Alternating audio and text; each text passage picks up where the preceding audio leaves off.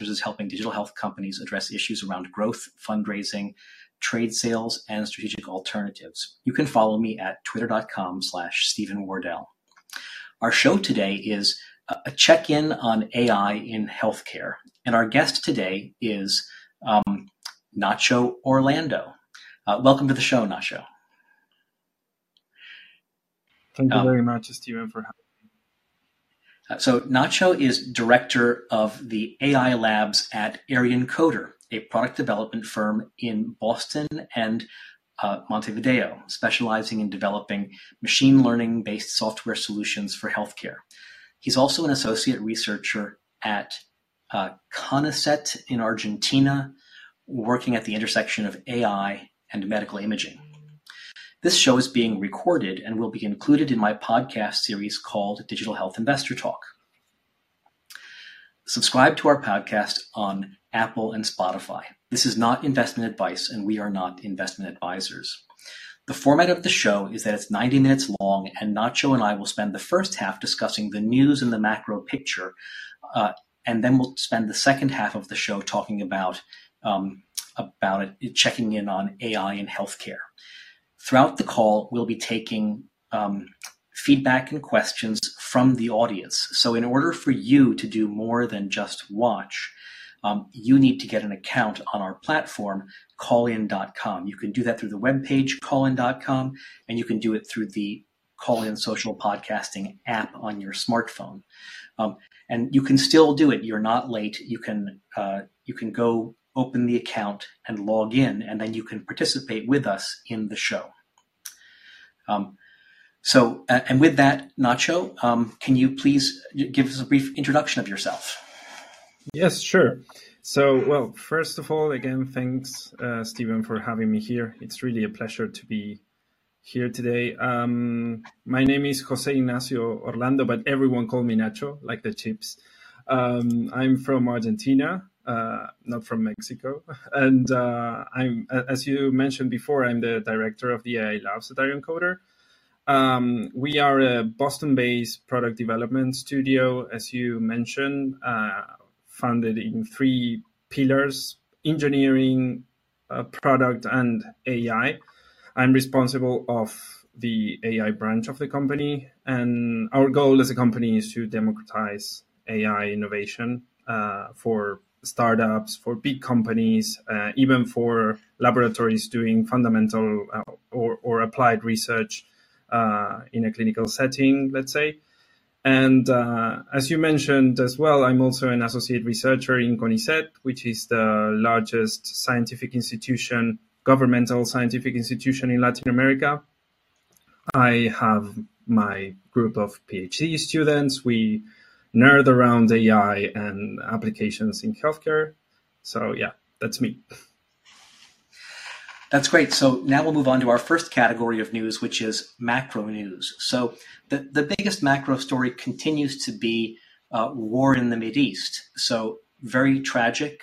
Um, uh, also, the possibility of uh, it expanding and more widely in the sector to Yemen, to Lebanon, um, uh, uh, possibly to, to, to, Syria, possibly to Iran. Uh, and so from uh, from the and I, I, try to look at everything from the perspective of what I call the innovation economy. So the innovation economy is young companies and the VCs that back them, the investors that back them. So in general, war like this is bad for the innovation economy. Um, it's uh, it leads to uncertainty. People who are embarking on five-year projects, seven-year projects, feel less certain about what the world will look like down the road, and less less willing to sign contracts. Um, uh, it could very much lead to higher oil prices, and higher, higher oil prices would lead to inflation uh, and a recession.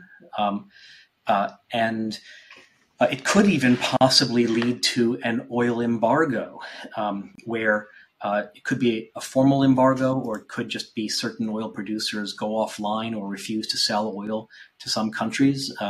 and so all of these are you know growing uncertainty, not not good for the innovation economy. So, Nacho, any any thoughts on? And I think we we haven't started seeing these things yet.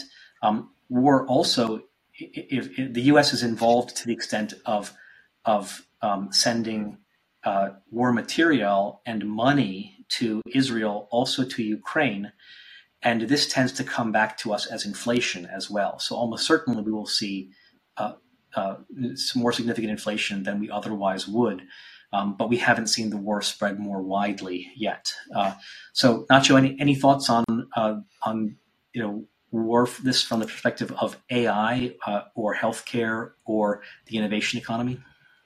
Uh, yeah, I think that well, um, one of my main concerns, let's say, it's related with the fact that Israel, in particular, has a very big uh, innovation ecosystem and a very big academic system as well, which the, the, state is investing lots of, of money on, on research and development. So I think that this will certainly impact the, the startups that are funded on, on Israel. Um, I have more like a philosophical concern as well in this in this conflict. It's really a pity that after a disaster like the pandemic, we as a world are suffering these these wars. It's it's ridiculous in my opinion. Uh, I hope that the situation stabilizes at some point, but um, yeah, I think that the, the, the main effects that we will see, I mean, macroeconomically speaking, as you mentioned, will be around inflation and these kind of things, but also we we should think as well about the companies that are located there and that will struggle under this situation. Uh, so yes, I, I, I, agree with that. Um, so next is that we had, and, and by the way, the, the way that inflation is works is that um, in the innovation economy is that uh, over the last seven quarters, we've seen the U.S. Fed has raised rates at a rate that is faster than any time in history. It raised rates more back in the early 80s by a greater amount, but it was slower. Um, and uh, the raising of rates has created a lot of uncertainty for investors. So you have young companies are ready to go and they want to raise money, and then they can't raise money from VC investors. Uh, uh, and the Fed is raising rates because inflation was getting out of control, and it tames inflation by raising rates. And so now that the Fed, before this war broke out, the Fed had raised rates faster than ever before, and there was a debate is the Fed going to stop raising rates or is it going to lower rates? And many market participants really wanted the Fed to lower rates. Um, and uh, but the Fed is only going to lower rates if it thinks inflation is under control. Um, so now, with a second war um, breaking out, uh, there's a greater chance of more inflation, which means the Fed may act more conservatively. It could raise rates further. It could not lower rates, um, but the Fed may act more conservatively and is less likely to rapidly lower rates. Um, so then the next is that we we saw the Fed uh, had a had one of its regular meetings. These are called the Fed Open Market Committee meetings, um, and they came out and announced that uh, they are um, keeping rates flat. So currently, the Fed is is guiding the U.S. federal funds rate which is often called the risk free rate, to 5.25 to 5.50%. That means any other kind of rate that we see for mortgages or whatever is always going to be significantly higher than that. That's the risk free rate. Um, and the NASDAQ was up a point on the news. I think that the expectation was they would either hold steady or they would raise rates by a small amount, 25 basis points. They'd raise that, that range that I cited by 25 basis points and the Fed came out as uh, doing nothing. I actually think that that the smart money was betting the Fed would raise rates by 25 basis points, and, and the Fed did something. So this is uh, a little more aggressive on the Fed's part, meaning that they at that at the point they made this decision, they were not as worried about inflation in the future. If they were worried about inflation, they would have raised rates by 25 basis points. So the Fed has also told us that between now and the end of December, they might still raise rates one more time. If they did that, people think that would be by 25 basis points, which is considered to be a small raise. So, uh, all in all, that's that that's a good sign for the economy, considering the alternatives. And as I say, the Nasdaq, which is at about 13,000, was up one one full point on the news. Um, so that seems to suggest that there is not a lot of concern about inflation. Um, and uh, uh, and that the Fed is not about to rapidly raise rates further, which would be very bad for the innovation economy if they did. Uh, uh, Nacho, any thoughts on, on that? Um, to be honest, no. I think that um, all this situation will basically push the world into a new recession cycle, probably. And uh, we will see that this recession cycle will definitely affect the, the investors' landscape. And in particular for startups, I think that probably they will struggle with uh, getting funding for their projects. So um, it's the moment to be smart in investment. Uh, and I think that the startups will need to find business models and, and way to to take advantage of the funding that they already have. We have already seen some layoffs, and uh, th- th- that's really sad. But um, I, I, think that this will certainly reshape the way in which the, the, the, startup companies are working right now. They will probably need to find nearshoring approaches to hire people and uh, and reduce the costs. Uh, so we will see things like that happening probably due to all this instability, in, due to the war and due to the increased rates. Yeah. So. So, you know, usually the way that the economy works is that you have uh, expansions, so that's a boom, and then you have uh, contractions, and that's a recession and a bust. Uh, and we've never been able to escape this cycle, so we're always at some point in the cycle, and you usually know what comes next. Like if you're if you've been in expansion for a long period of time, that usually means you've got a contraction and a recession coming. And in the U.S., and then oftentimes governments will intentionally, if if um, if it's well, if it's universally recognized that we've entered a recession, then governments will stop their regular business and they will put together a stimulus package and they'll put that spending out there. And the idea is that at a time when other actors are spending less, when corporations are spending less, when households are spending less because of a recession, the government's going to be counter cyclical and put out and show confidence and spend money uh, to fill in the gap. That's the, the, stimulus. And in the US, people have been saying now for over a year that we were coming to the end of an expansion and we would, we would go into a recession. And then we were not going into a recession. So people were puzzling and scratching their chins and saying, you know, why aren't we going into a recession? And I think the thesis is that we are, the US government is spending so much money on war and one cause or another that it has almost taken that stimulus, which usually only happens after it's universally agreed that we're in a recession, and it's effectively spending that money right now, which in turn is preventing us from going into a recession. Or another way of looking at it is that it's a recession for some people, but it's not a recession overall, especially if you're a recipient of government spending. It's not a recession for you. Um, but it's a recession for, for other people. But when you average it out, it looks like we haven't entered a recession yet. And recessions are really bad for the innovation economy because it means that your buyers, so in digital health, most of the buyers are big companies. They're, they're big hospitals. Uh, they're buying tech from you. They're big payers. They're buying tech. They're, they're, they're big pharma companies. They're buying tech. Um, and uh, the, in recession, they feel poor and they cut back non-essential spending.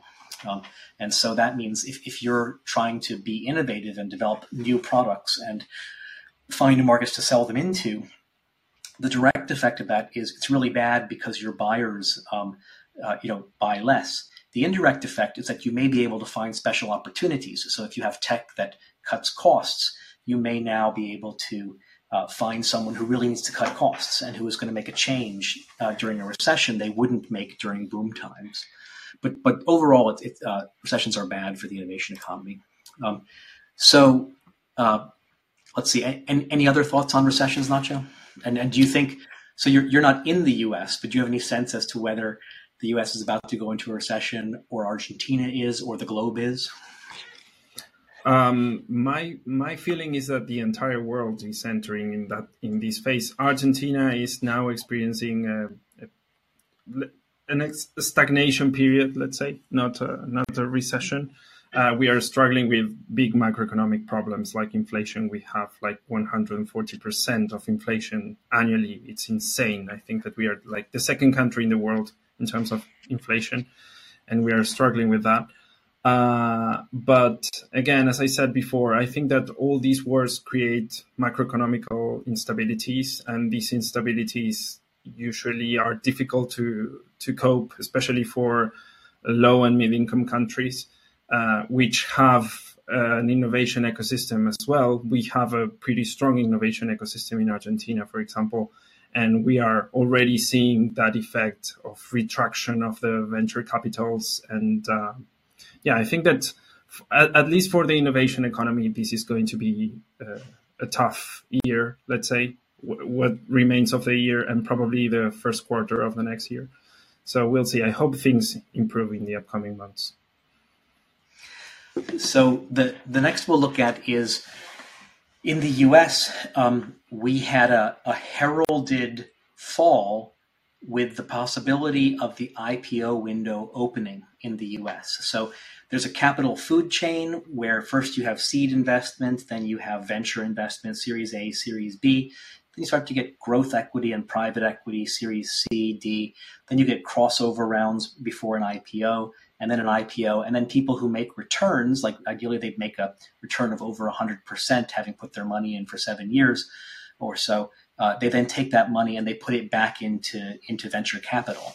Um, and so for six or seven quarters now, we've had a closed IPO window, um, and there was uh, there was very much an effort on the part of, of Wall Street banks uh, and and companies to test the waters and to IPO. And so we saw a number of these tests of IPO, like Birkenstock, the famous uh, sandal maker, IPO'd, and Cava, the Mediterranean restaurant, IPO'd, and there were also some healthcare uh, IPOs, uh, and uh, uh, and so now the, the verdict is is is in, and, and what you want to see happen with uh, with these test IPOs is you want to see the stock price go up maybe 15% or so and then stay up. That's all that you want. And if if several companies do that and that happens successfully, uh, then uh, dozens of companies will IPO. And in the case of digital health, we, we would expect some tech companies to IPO.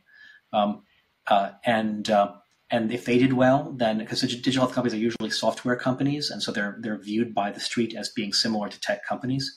Um, and then if they did well, then you'd see many digital health uh, unicorns and um, leading digital health companies uh, seek to to IPO.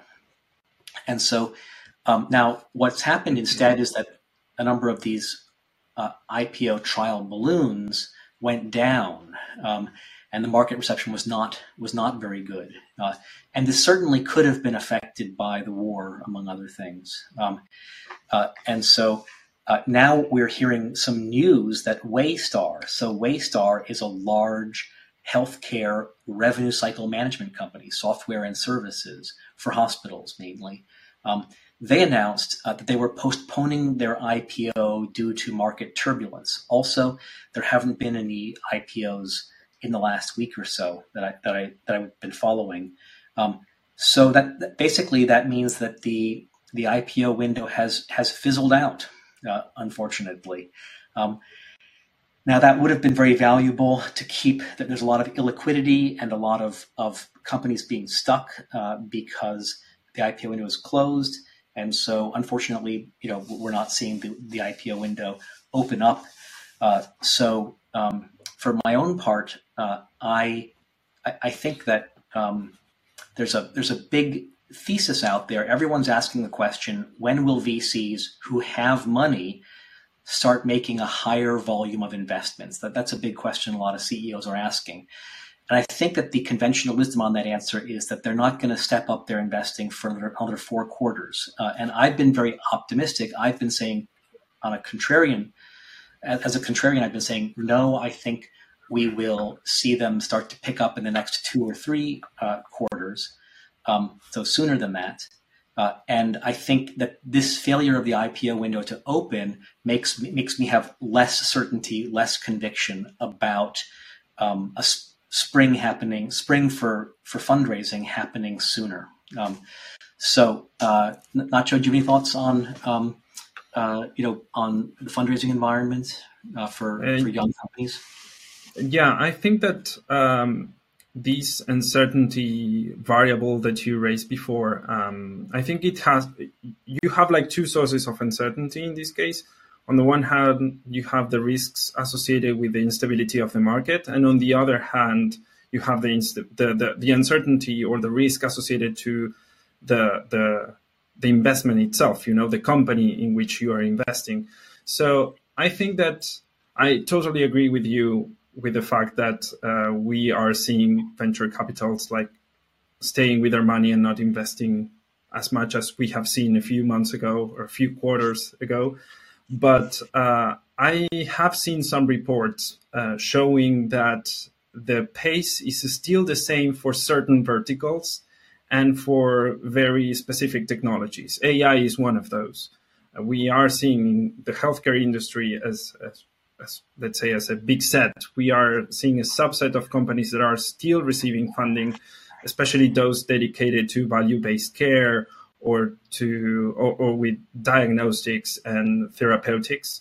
So um, and and most of these companies that are getting investment are based on uh, AI technologies. So I think that the market is like trying to find the best way to reduce the uncertainty. And one way to reduce that is by putting the money in those technologies that are showing very, very good results and in those verticals that, regardless the instability of the economy, are always giving value to customers. So yeah, I'm, that, that, that, that's very interesting, and we're, and we're seeing that in the U.S. too, which is that uh, true big innovations are still getting funded, which is which is good news. Even though many other areas have seen the volume of funding fall a great deal. Uh, so, in, interestingly, um, you know, the um, we've seen the number of deals in Series A and Series B go down. Um, and but then there's been a barbell, barbell, uh, as in there's been significant amount at the early stage, seed stage, in AI companies in healthcare. Um, and then if you go to Series C, there have been some stories of more investment in Series C, but that's with safe companies. So not not every company, but VCs are saying, I feel I feel a lot of uncertainty. I'm very uncertain about making investments, but I know I can. But and so I'm avoiding the middle of the barbell, but I'm investing at the two ends of the barbell. I'm putting money in seed because this is a really powerful uh, new technology, AI, and I'm putting some in Series C because those companies are already cash flow break even. So default, they're going to live, and so I can put some more money behind them for growth. Um, whereas I'm very concerned about these Series A and B companies, which are cash flow negative, and uh, and so anyway, so this, the, I, have heard some reports of, of, that we're seeing a kind of a barbell um, in fun, in fundraising. Um, so next, uh, industry reports. Uh, did you see any reports come out in the last week in in healthcare or in your sector that you want to call attention to our audience? Uh, not anyone in particular. I, I, have seen one, but I think that you mentioned it in your previous show. Um, I, I think it was the Rock Health Capital and um, the Rock Health Capital report. I, it, it was super interesting, and I, I would definitely recommend the the audience to uh, take a look at it uh, because it was, as I said before, it was really interesting to see how we are. If you analyze the numbers, there was a drop in the investment, but if you analyze some specific fields, you still see that the investment and the flow is uh, keeping steady. So uh, that's the that, report that I that I would recommend. That, that's great. So every quarter, Rock Health puts out a fundraising report. They make available free to the public, and you can you can find it on on the Rock Health website. Um, so we have a question from our audience from Jenny, who asks, "Do you have any thoughts on the pharmacists' strike?" Um, and so, yeah, so th- there's currently a pharmacist strike um, uh, going on in the U.S. and this is this is quite unusual. I haven't heard of a pharmacist strike before. Um, there's real um, pain from inflation, which is not necessarily made up for by employers paying higher salaries. Employers are really trying to, what employers want to do is they want to say, oh, that inflation was temporary uh, and it came to an end. So therefore, we don't need to boost compensation and, and salaries. Um, but nevertheless, that took a big bite. It took a 10 or 15% bite out of people's standard of living. And so pharmacists are striking. And, you know, I, uh, when you look at uh, labor action in the US has not been very strong or effective in a long time. But now we have a new reason, which is inflation. And we're seeing that some of these strikes are getting what they want. So we're seeing a strike threatened or happening in the auto industry. So there's legitimate grievances that are not being addressed. And we're seeing uh, some striking workers getting what they're asking for um, in other parts of the economy. So I think that the pharmacists have a chance, and that we'll see more of this. Now, um, it's you know it's not fair for pharmacists to take a 15% haircut, uh, and you know they ought to be able to get it back. But if you get into a cycle of inflation keeps being strong, um, and then workers keep striking to get their compensation back up, um, then that actually uh, creates uh, a much worse inflationary phenomenon in, in the economy. So there's a, a, term economists use when we have inflation of one, two, three percent in the U.S. Um, against a background of not having much inflation in the past. That's called creeping inflation, and in general, people don't care about creeping inflation. When you start to get higher inflation than that, so 4%, 5%, or higher, um, then it's called galloping inflation. Uh, and uh, suddenly, um, participants in the economy like uh, start raising their prices frequently. Uh, you know, makers of consumer goods raise their prices. Makers of business owners raise their prices. Workers demand higher uh, salaries, um, and that can get out of control. That that can uh, lead to permanent inflation that can't be tamed easily. It can lead to inflation growing higher. So, creeping inflation is not a big problem. Galloping inflation can be an enormous problem and can get out of control. Um, and so, uh, I, I, wish the pharmacists the best. Um, uh, and but I but I also hope this doesn't lead. Uh, if everyone negotiates their salary up, that can lead to us moving into galloping inflation. Um, so, lastly, I think there's also other reasons. Uh, economists and uh, sorry, pharmacists in the U.S. are actually upset for a lot of reasons, not just salary. Um, uh, they're often paid on a, on a by the pill basis, um, and they found that to be a very um, it, has been adversely affected by a number of changes in healthcare they'd like to be paid on, say, a visit basis. Uh, uh, doctors are paid on a visit basis. Dentists are paid on a visit basis. Um, they'd like to uh, be, and but the the being paid on a per pill basis has uh, caused them a lot of a, a lot of, uh, of of troubles over the last ten plus years. Um, so, uh, and that, that that probably is not going to be resolved by this by this labor issue. But a lot of pharmacists are very unfulfilled in their in their careers, and they've been not shy about announcing that to the world. So, uh, Nacho, any thoughts on the pharmacist strike? I was not aware about these pharmacists strike, and it, it, uh, I found your point really interesting. At the same time, I have to admit that I have a natural bias to be always in favor of the workers. So, uh, go go there, pharmacists, and get what you what you want. Um, but yeah, I was not aware about this situation. I, I, I, was aware about other strikes from other industries, but not about this one. So, um, next, uh, and for our audience, um, we're going to talk about if you, if you, if our audience knows any industry reports that you want us to reflect on, feel free to type it uh, in the chat. Um, and now we're also going to move on to um, uh, news stories and trade journal news. Um, so, and for our audience, if there's any news stories that you want us to react to, please also put that uh, uh, in the chat. Uh, so, I guess the the first um, news story I'll, I'll, call out is that uh, in prior shows, I've raised the theme of consolidation happening. Um, and I'm seeing more and more evidence point to a coming wave of consolidation. So in digital health, we've had 1,400 companies in the US start since 2009. That was the end of the global financial crisis and the beginning of the Fed's zero interest rate policy. And increasingly, what we're seeing is that uh, with the Fed raising rates recently, that was the end of the zero interest rate policy, and it made capital harder to acquire.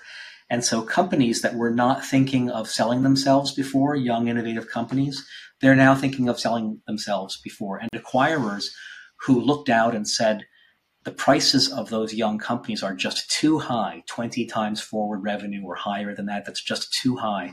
Um, those acquirers are now looking and the, the prices are falling of companies. Multiples have, have fallen a great deal. They've fallen in some cases 50% or 80% or 90% based on public comparables. And so at those new prices, um, that now consolidators are saying that it, it makes sense uh, to buy those companies. Also, markets are maturing, which usually leads to diff- to buyers wanting uh, you know a richer suite of products, which which then implies you need to have a consolidation. So I'm, I'm still I think this theme is correct that we're going to start to see consolidation happening. Um, also, many of those young companies they've belt tightened, but they're going to start running out of money over the next uh, six to twelve months, and so they're going to start thinking we're, we're going to run out of money. It's going to be hard to raise the next round. Um, we accept that valuations have fallen. We were un- we were unhappy about that before, but now we accept that valuations have fallen. So we'll try to sell ourselves. So a lot of factors are coming together to support this theme of consolidation, but also a theme of shakeout. So shakeout is when a company shuts. Is when you have too many companies doing the same thing in, in a subsector, and the weaker ones wind up closing down without a successful sale. Um, and so here we're actually seeing one of the one of the biggest uh, announcements so far, which is that this week, uh, Olive AI, um, with CEO Sean Lane, um, uh, which had raised uh, over 848 million uh, in the last um, 10 years, uh, backed by Drive Capital, it just announced this week that it is shutting down. Uh, and so I think we're we're going to see more companies shut down in this shakeout, and we'll also see a consolidation happening at the same time. So, uh, Nacho, any thoughts on on the consolidation in the digital health sector and also a shakeout? Not really, no. So then, um, uh, let's see. Uh, we have a, a, a section here on um, takeaways from the from the health conference. Uh, was there anything that you wanted to uh, to mention on that? Uh, yes, um, we were there for the first time in our history as a company. It was a it was a really interesting event to be. I, unfortunately, I wasn't able to attend myself because I was attending another conference, a scientific conference in, in Vancouver by that time. But Maria Victoria de Santiago Vico, our leader of product, she was there attending uh, with a team from Arionkoder uh, we had a booth on the Scale Health Pavilion, and it was a great opportunity to know a lot about the startup ecosystem there. In, in I always call it HLTH, you know, instead of health. I, I have like this tendency to call it that way. Um, and and we have seen uh, some common denominators, you know, some some common interest around AI. Lots of questions around uh, how generative AI will impact things like the pharma industry in terms of drug discovery. We can talk later on about that specific topic. Uh, but it's like the community is seeking how generative AI could impact uh, in drug discovery, in clinical trials acceleration, in, in workflow assistance, and also in in assisted diagnostic tools, how we can craft better diagnostic tools using generative AI which I think is not a good idea to use generative AI for that purpose, but we can discuss that later on. And there's also interest around AI transparency, which is one of the of the things that I'm more obsessed about. You know, how to make AI models more transparent to the users and how to avoid algorithmic discrimination, which is one of the of the most important issues that we are experiencing right now uh, around AI. And uh, there was a discussion that was organized by by Arionkoder uh, to talk about trust and transparency and explainability and the importance of that. And it was great to see big audience on that on that keynote. And uh, well, there were other topics that were interesting as well, like equity in health, which is a big deal. You know how we can improve the the system so that underrepresented populations can have access to a much better healthcare system and um, and how we can, for example, use data and AI to reduce the gap that we always see between these uh, these populations and, and the richer parts of the of the population.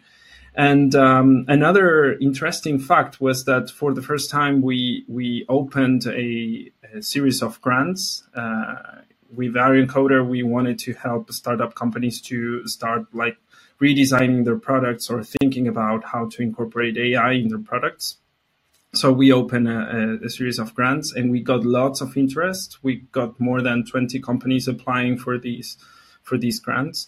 Uh, so we are about to announce who are the winners of the of the grants. So follow us in in social media to know the winners in the upcoming weeks.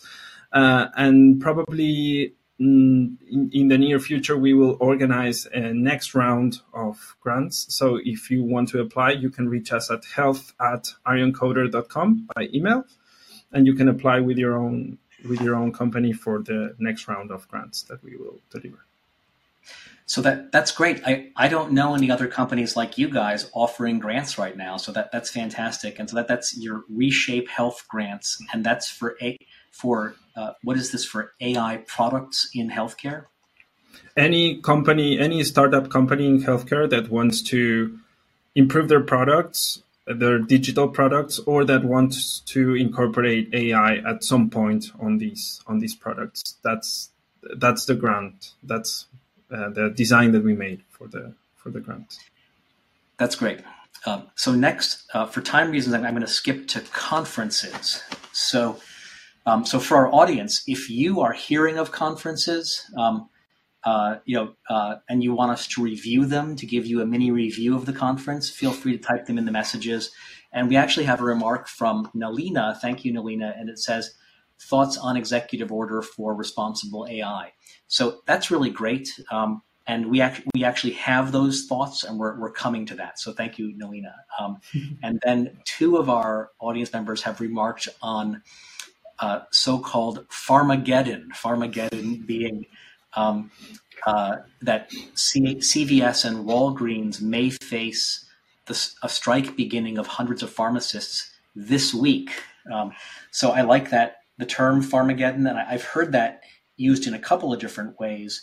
Every once in a while, the pharma industry faces a big patent cliff when their their drugs go from being on patent and, and high price to off patent and low price and that that that and there's there's a a generalized cliff of those every every few years, and that sometimes is called Pharmageddon.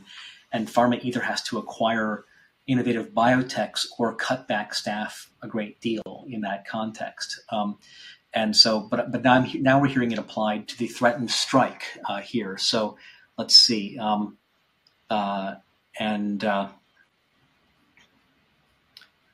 uh so yeah, we just have more remarks uh, on you know CVS reported earnings today, and they've noted they invested a billion dollars in wage growth this year. That's interesting. Uh, and attrition levels have been flat, so they're not seeing high attrition.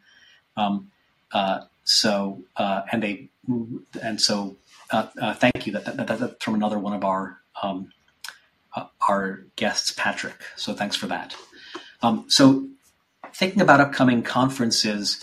Um, one in, intriguing conference is that, uh, and I, I, hadn't heard about this until yesterday, is that the UK is hosting an AI safety summit today, uh, and the host is Rishi Sunak, who's the Prime Minister of the UK, and Elon Musk is attending, um, and Kamala Harris uh, from uh, Kamala is is attending from the US, and intriguingly, it's at Bletchley Park in the UK. Some of you are saying, "Hey, I've heard that name, Bletchley Park, before." Bletchley Park was the site where Alan Turing built the Enigma machine that decoded the German code, uh, the German Enigma code during World War II. Um, uh, and it led to, among other things, uh, knowing Germany's strategy for attacking uh, the city of Kursk in Russia in the world's largest tank battle. So the, so the Russians knew that the German strategy in advance. Uh, and it, it also predicted which British cities would be bombed by the Luftwaffe, allowing Britain to send up Spitfire fighters to uh, and know in advance where those bombers would be. Um, so they put it at a at a very historic site, um, and I think Elon Musk uh, and, and, we're raising this particular topic of this summit um, for two reasons. One is that this show is about AI, and the conference is about AI safety, and also we had um, President Biden released a, an executive order about the safe and responsible use of AI recently, and we'll talk more about that. Um, and also, um, so uh, e- Elon Musk, who's attending and speaking at the event, um, I think he is a strong advocate that AI can be very unsafe in the future and very damaging in the future, um, and that therefore it must be controlled and regulated. Um, and so, uh, anyway, so that so, and he's speaking at that as well. So, um, uh, Nacho, did you know about this conference before yesterday? Uh, and and do you have any thoughts on it? Uh, I learned about this conference yesterday when I've seen the news about the the the executive order issued by the U.S. government. So I was not aware about that. Um, I think it's great, you know, the, for these events to happen. At some point, we need to regulate AI. We can talk about that later on, but uh, I think that these events needs to happen more and more frequently as we, you know, organize ourselves to design a trustworthy set of laws and regulations to control the, the AI developments. Uh, on the other hand, as a small comment, I would like to say that uh, I, I'm not 100% sure with this comment about you know the doomsday that is associated with AI and, and that stuff. I, I personally don't believe that we are at the verge of seeing Terminator knocking at our door and killing us all. Uh, we are far away from that point. Uh, but I think that AI has risks associated, especially with, for example, social media, fake news, things like that biases, uh, algorithmic discrimination, or even things like you know the algorithms that are embedded in TikTok or these social media platforms that uh, suddenly they you know they become like a pacifier. You end up using that tool again and again and again because these algorithms are customized to recommend the videos that you are eager to see more and more. So i think that having a set of rules and an environment that is trying to control the way in which we deploy these algorithms and the social impacts that these algorithms have i think it's a it's a very important topic. So i really hope that these conferences start to happen more frequently that's great very interesting and uh, so for our audience by the way uh, who's unfamiliar with the terminator reference so every time ai safety comes up everyone always has to talk about the, the terminator movie with arnold schwarzenegger and Skynet. And so the science fiction story of Skynet is that uh, the U.S. Air Force, this is this is in a fictional universe, um, builds Skynet to control its weapons so as to be able to defend itself from. It controls the U.S. Air Force's weapons to defend itself from an attack by the Soviet Union and strike back in the event of an attack by the Soviet Union. And then Skynet the the processing power of Skynet is increased by the Air Force over time. At a certain point, it becomes self conscious, as in it becomes its own living organism with its own utility function and its own sense of, of, of wanting to act for itself. And when it becomes self conscious in self conscious in a split second, um, it realizes that it is there's more of a threat that it, it would be shut down by the US Air Force because it would be replaced with a subsequent product than that it would be blown up by the Russians. Uh, and so it decides that to that to ensure its own survival, it has to use the power of its weapons to destroy its own air force because it will survive, but the, the U.S. Air Force will not survive if it attacks itself with its own weapons, and so it instantly unleashes that attack. Um, and so that is the uh, the fear that uh, a future artificial intelligence, a future, future art, general artificial superintelligence will be unaligned with human interests uh, and more powerful than than humans who won't be able to stop it or something. So that's I'm sure that I'm sure they're talking about about that issue, but there's also more mundane issues like um, uh, like you know preventing bias or something. Um, mm-hmm. So uh, the next is I'll, I'll, just call out. There's um, uh, the American College of Health Executives is having a healthcare innovation summit in Boston tomorrow. Um, so tickets are $400. This is a very good overview of innovation in healthcare delivery in Boston. Um, and I spoke with the organizers, and they gave a 10% discount off the ticket price for our audience with the code Wardell10. So if you use the code Wardell10 and you're in Boston, you want to go to this conference, um, you can get a 10% discount. Uh, and you can find the ACHE Healthcare Innovation Summit on Eventbrite. You could just look up uh, ACHE Healthcare Innovation Summit on Eventbrite, enter the discount code Wardell10. So the, the next conference is uh, the CNS Summit. So I have a lot of friends in pharma, and my friends in pharma love this summit. And so my question is: Is this? And they they will literally recommend to their friends go to this summit. So the question is: Is this a good summit for the people in the innovation economy to go to? And this is coming up November 8th through 12th in Boston. Um, and it's a, it's very much a national and global conference. Uh, so, and CNS stands for Collaborating for Novel Solutions Summit. And so, I looked into this conference more, and this is a conference for life science executives, often from big companies, so from big pharma and big biotech, also from CROs, um, uh, and they tend to be on the clinical side the clinical and discovery side, but they're not on the commercial side uh, of that. Uh, and uh, uh and they so um, uh, and so uh, that's the kind of conference this is.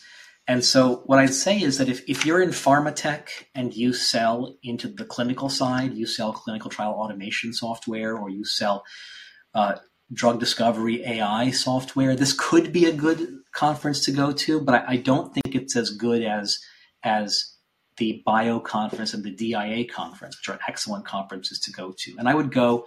There's there's some investors there. I'd go and try to see if there's pharma tech investors there, and I would go to try to meet with uh, with pharma executives who are on the clinical side, talk about problem set issues um, in that sector. Uh, so th- those are two of the reasons I would go to see if it's worth it. Um, so, Nacho, any any thoughts on the ACHE conference or the CNS summit? I didn't know those conferences, to be honest. So I don't know, and it's a pity because we are traveling to Boston on Sunday, so I'm missing it.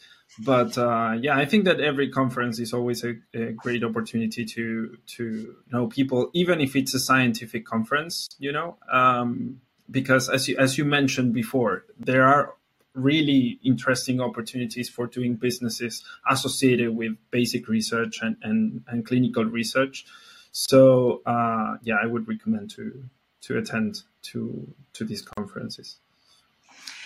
So then there's also the AI in healthcare and pharma summit coming up. So um, I have heard this conference recommended by people who are in AI in healthcare uh, that they're going to this. This is November 14th to 15th in Boston.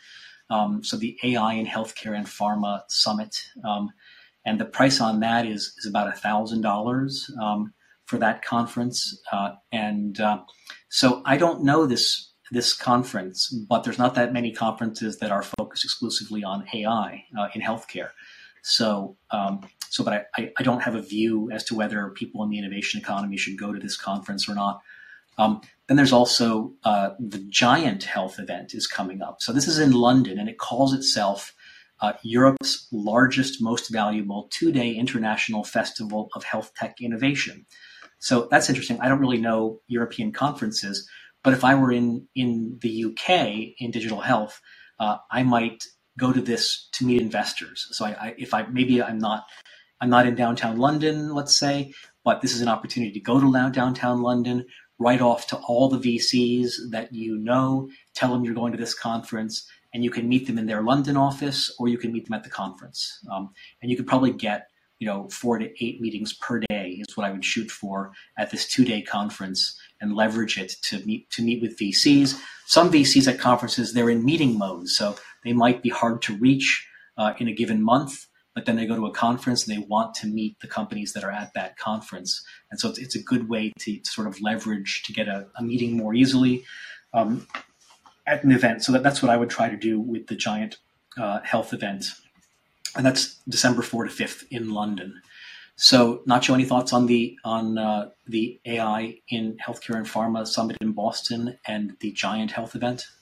Yeah, actually, the, this AI in healthcare and pharma summit, uh, we were reviewing the the the lineup of speakers that will be delivering keynotes and, and doing lectures. And I think it's really interesting. The, the lineup is really interesting for investors and also for innovators to get an idea about the kind of things that can be done using AI, you know, especially for those companies that already have a consolidated product, but they want to add new features based on AI. I think this is a great opportunity to hear some success stories and to also, uh, learn a little bit more about the technical hiccups and the technical details that are around AI. I think it's a it's a great conference to attend. I would suggest the, the audience that if they are seeking for you know inspiration to improve their products to attend to this conference. That that's great. Uh, so then also coming up is the J.P. Morgan Healthcare Conference in San Francisco, the second week of January, and the Vive Conference in Los Angeles, February 25th to 28th. So in the innovation economy in, in the US, the JP Morgan Healthcare Conference has historically been a very important conference to go to. Um, people love it and they hate it. It's a very unusual conference. Um, it's unusual because uh, JP Morgan is hosting a small conference in one hotel, but everyone else, thousands of additional people go, even though they don't have tickets and not going to get tickets, just to meet in hotels that are nearby in Union Square, San Francisco. Um, and so that means people are rushing around to meetings and it's cold and rainy. Um, uh, and they're not going to programming uh, because they're not invited to the conference. uh, so uh, now, um, many people have chosen to go to the um, uh, the HLTH conference in October in Las Vegas instead. And the HLTH conference is outstanding at having many parts of healthcare consumer health, employer health, payer health, provider health, life science, tech, uh, many, many kinds of innovation in healthcare. And they're really good at getting VC, young companies and VCs to come. So that's great. But they're not great uh, at getting buyers to come, and they're not great at getting executives of consolidators to come. So that, that's a weakness of that conference. It's also a young conference. It's still growing and, and still figuring out what it is. Um, it's not a trade show, though. Um, the JP Morgan conference is known for getting a lot of the executives of consolidators there. So you might sell your product to a consolidator, or you might sell your company to a consolidator, or you might get a sales channel partnership with a consolidator. But you, you tend to have, of the big companies in the US, you tend to have the CEO, the CFO, the head of the corporate venture fund and the head of corporate development. Corporate development is the person that might buy your company or do a or do a sales channel partnership with your company. They tend to go to JP Morgan. The people who don't go is you don't get general managers who who would buy your product. So oftentimes at these large companies, you'd have someone with a with a budget and signing authority who's not the CEO who's the person who's who you're a vendor and they're buying your product. So product buyers from from large companies from consolidators tend not to go to JP Morgan, um, but head of corp dev often does. CEO, CFO, head of investor relations, um, head of the corporate venture fund, they go to JP Morgan. And then a lot of VCs go, so that, that that's great as well. So if you're a young company uh, and you missed health, um, then you would go to meet with VCs and you'd go to try to meet with with the head of corp dev, the head of the corporate venture fund, uh, maybe the CEO of this um, uh, of this uh, large consolidator in the sector. but a lot of young companies have said, I met with VCs at the health conference in October in Las Vegas, so I'm not going to bother going to JP Morgan. So we're seeing, but the health conference in Las Vegas is definitely trying to be, you know, the alternative, the better alternative to JP Morgan. Um, so, uh, Nacho, any thoughts on, on JP Morgan? Uh, I've never been there, so I, I don't have an opinion, but I do agree in that HLTH is great and that is, is a very, very good option to meet venture capitals and other startups as well.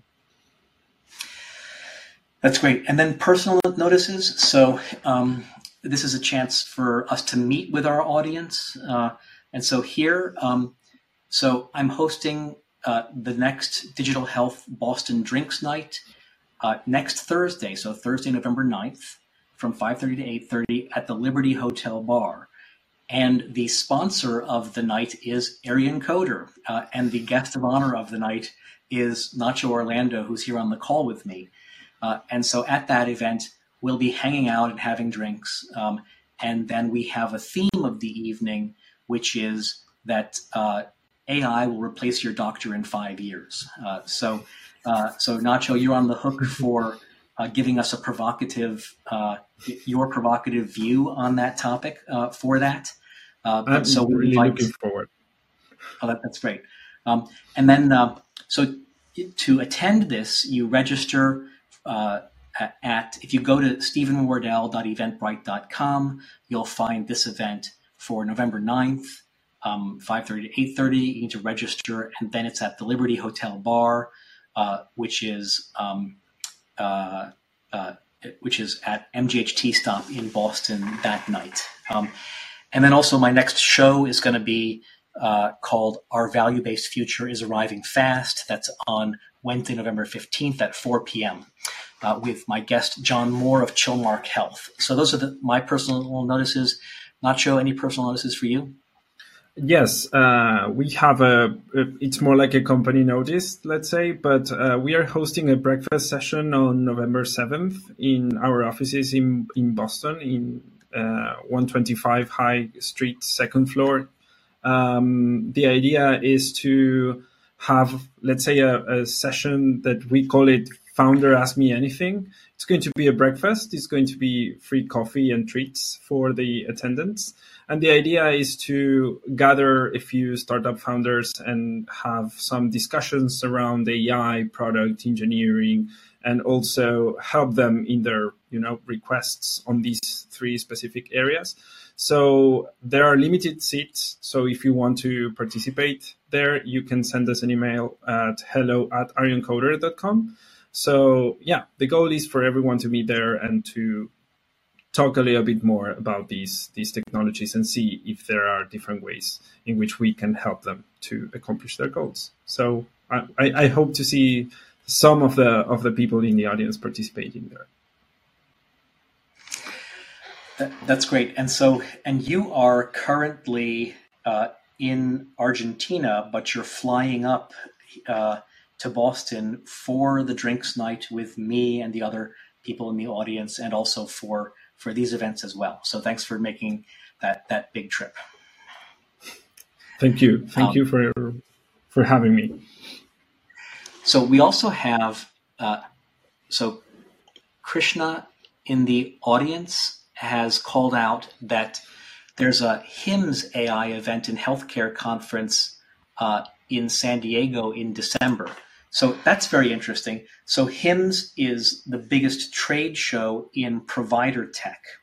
So that so provider tech is software and tech companies that sell software and tech products and services into the hospital and medical practice and healthcare provider budgets, the hospital CIO budget, the medical practice uh, technology budget, the CFO's budget for revenue cycle management technology, that sort of thing. So HIMSS is a, is a great uh, organization, uh, and they tend to focus on healthcare delivery and provider organizations in healthcare.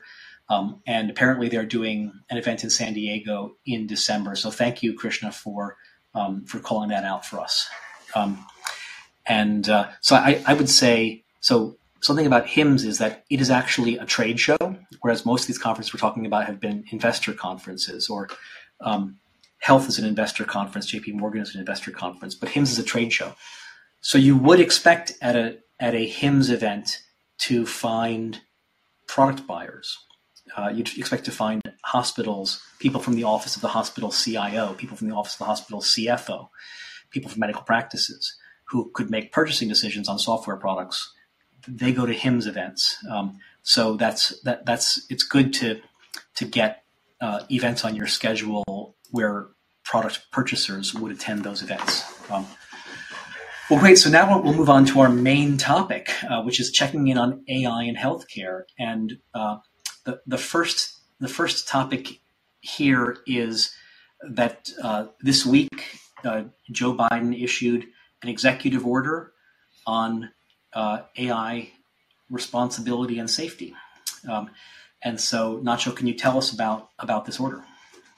Yes. Uh, well, first of all, I think it's the, the the very first effort that is being made by a government to standardize, or at least to to determine what is the safest pathway to incorporate AI. We still don't know if this is the ideal scenario, but still, it's very very good to see that the governments are pushing this agenda. You know. I had the opportunity to go through the entire executive order, and it was really interesting to see some of the points that were raised by the academia. Uh, as I said before, I'm also part of the academia, so so I'm I'm wearing two hats here. And, uh, but, but it was really nice to see that some of the of the ideas that we were pitching in academia were transpiring into the into this executive order, and I think that some of the points that I touched there in this uh, in this executive order will definitely impact the healthcare industry and the way in which companies are innovating with AI. So I think it's it's fundamental to take a look at it. Some of the things that I have noticed that are the most important are, for example, the definition of new standards for AI safety and security. And by new, we should say that it's new because it doesn't exist yet. So that that's the point. And um, one of the things that are going to be pushed by the government is the advance in responsible use of AI in healthcare, in particular. And one of the goals that the government have is to try to push AI as a good tool to develop new drugs for basically life-threatening diseases but also drugs that are affordable for the people. So that's part of the agenda, and I think it's really nice to to have that written already as one of the government decisions. Uh, also, I have seen that the Department of Health and Human Services will establish a safety program to receive reports about harms and unsafe healthcare practices involving AI. And not only for doing a diagnostic about these uh, unsafe decisions, let's say, but also to find out how to remedy them, which is also great as, for the for the healthcare community. I have also seen as an important detail that uh, the executive order is pushing a promotion of a fair and more open and competitive AI ecosystem, which is great because we are seeing right now the big tech companies like Meta, Google, or or OpenAI are kind of taking all the attention and taking all the innovation, or most of it, to be honest uh, and to be fair, so uh, it's good to see that the government is trying to push uh, small entrepreneurs and developers to to to be also protagonists of this story. Um, also, there is an important point as well related with the fact that uh, companies that are big companies that are releasing AI products have to submit their test results to the U.S. government before the release of the tool, which is super important as well. My only concern with this specific point is that usually the governments or the states lack the professionals to analyze this information. And in this case, that creates sort of a, of a misunderstanding in terms of, of these analyses and regulations. I personally believe that the, the most uh, fair way to analyze this is by first releasing that to the public so that the academia and other companies can discuss or, or have a discussion around those test results but again, as I said before, this is a first effort to regulate the field. So I think it's it's really important. And also there are some other many factors around, for example, watermarking the outputs of the generative AI solutions so that we can understand whether this piece of text, for example, was generated by an AI or was generated by a human. And that might sound like something that will not touch the healthcare industry, but I believe that in the times that we are seeing, these violent times of war, probably we will see more and more threats around, for example, the, the generative AI systems that will be used for writing prescriptions, drug prescriptions, or things like that. So if there are vulnerabilities there and we are unable to the, to watermark the, the the, the text that is produced by, with a generative AI, then we are doomed. You know, so I think it's it's interesting to see that the government is pushing that agenda, and also the the there there are many topics as well. But the, the last one that I, that I would like to mention is the fact that they are pushing an, an agenda around protecting privacy, but without compromising the fact that we need data for training our algorithms. So um, this is an important trade-off, you know, between how much we protect the data and how much we can use the data to create new innovative solutions. Uh, and I think that the fact that the government is going to support financially the development of new tools to allow training machine learning algorithms without compromising uh, the, the privacy of the of the patients or the owners of the data, I think it's very very interesting and and, and, it's quite important. So. Um, you know, I think many members of our audience may have actually used um, OpenAI or Bing AI or Bard, and it feels a lot like a search engine, except it's not a search engine; it's an answer engine. It doesn't give you a page of links with uh, to go to, it, it it tries to write up an actual answer to your question. And so, if, if you think about how search engines were regulated by the government, they were not really regulated by the government. So if, if you go back uh, 20 years ago, you had um, you had young companies were uh, crawling and indexing almost the entire web and then they were allowing people to do a search, which would then point them to a web page. And that turned out to be an incredibly powerful product for Google. It scaled very rapidly to billions of people, and it made a huge amount of money uh, because they discovered that people were revealing buying intent by typing in a search question uh, and then they could match them with a product and they could charge for a lot for ads. So that, that's how Google made and still made all of its money. So huge product. And the government basically said, um, so it looks like a, like a, it looks like OpenAI or Bard or, um, uh, or Bing AI. But the government said, we are not going to regulate that. And so it has had very little regulation, does not have much regulation uh, on it. But then you look at uh, atomic power and radioactive elements and nuclear and also atomic weapons. And these were developed, um, you know, there's a lot of development in the 30s and ultimately use of nuclear weapons in the 40s. Um, and then the government immediately said, this is an incredibly dangerous technology and we're going to regulate it very heavily. Um, and so do you think if AI looks like a search engine which had no regulation, it doesn't, to me, look like uh, radioactive plutonium um, to me. But the government is behaving like on a spectrum, it's closer to to nuclear materials than to search engine. Do you think the government should be behaving this way, and why is it behaving this way when it didn't? Uh, yeah, I, I personally believe that we are closer to plutonium, but not because there are lives at stake. It's not about that point, I think. It's more about the, the, the social impact that AI is having already and will have in the near future. So I think that uh, being concerned about the usage of this technology is important and trying to push from the governments an agenda about being inclusive and being uh, or or at least forcing these AI tools to be trustworthy is is definitely important. And you can think of it if you extrapolate these to other fields beyond healthcare, you know, you can, as I mentioned before, these algorithms are are embedded already in TikTok or Instagram or things like that. They are deciding the things that your children look at, even yourself, the things that you are looking at when you use social media are controlled by an algorithm. So um, we need to protect ourselves against that, you know, because that has an effect, for example, in elections or in the decisions that we make, and uh, and even in our own personalities. So I think that's very important. But at the same time, there are also other dimensions or other concerns related, for example, with with bias and algorithmic discrimination that I insist that is a big, big problem that we are already experiencing.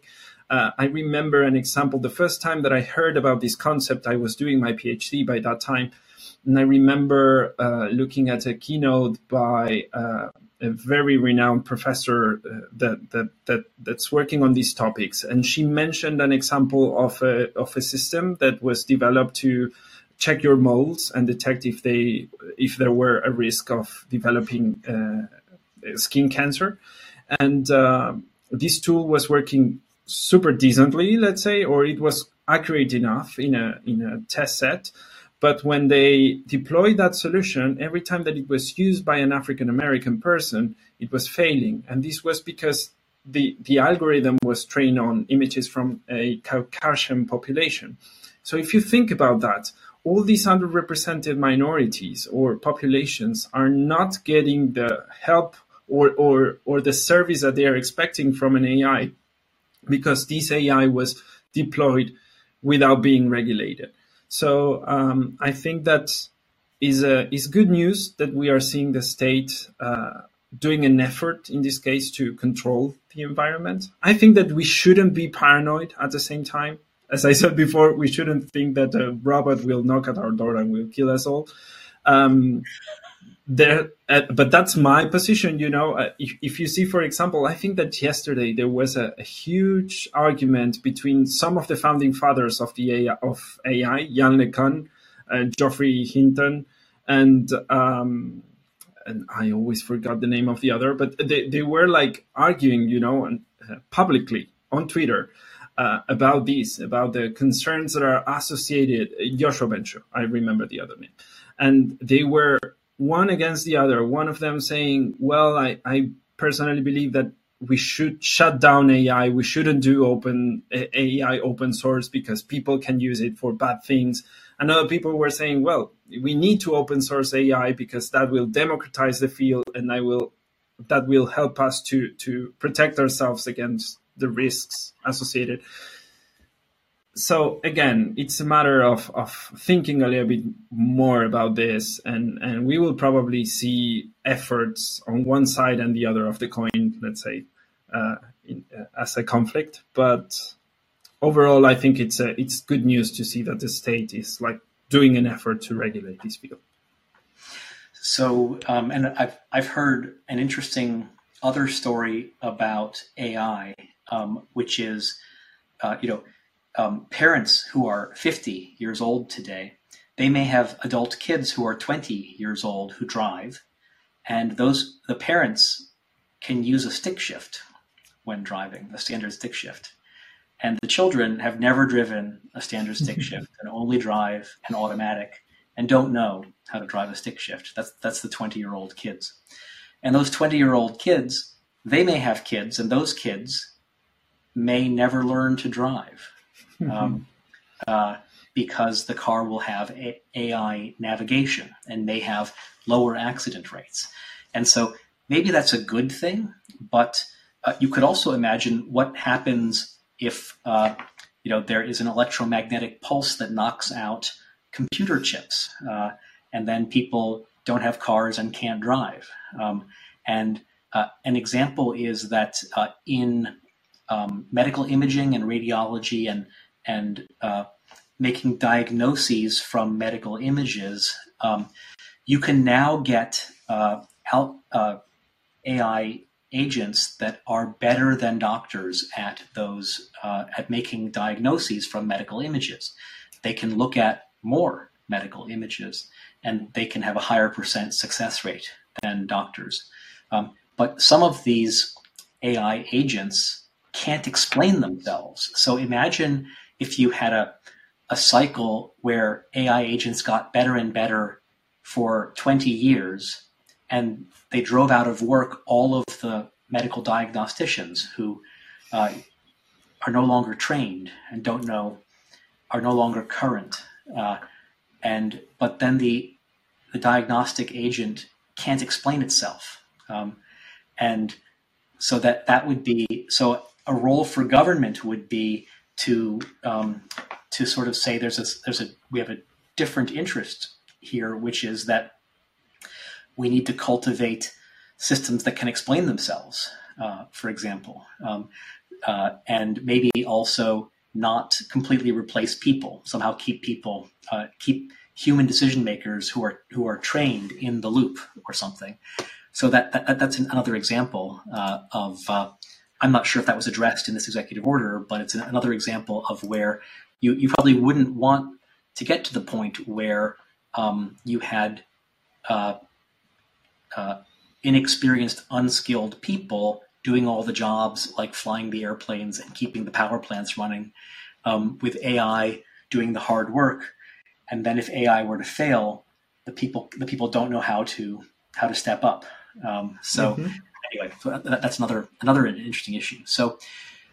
So now, now, I wanted to move on. You're a researcher in AI, so I just wanted to ask. Uh, you know, I think AI may be one of the most overused terms. Um, I remember that when Microsoft Word processor came out, they had spell check. And so this is more than 20 years ago.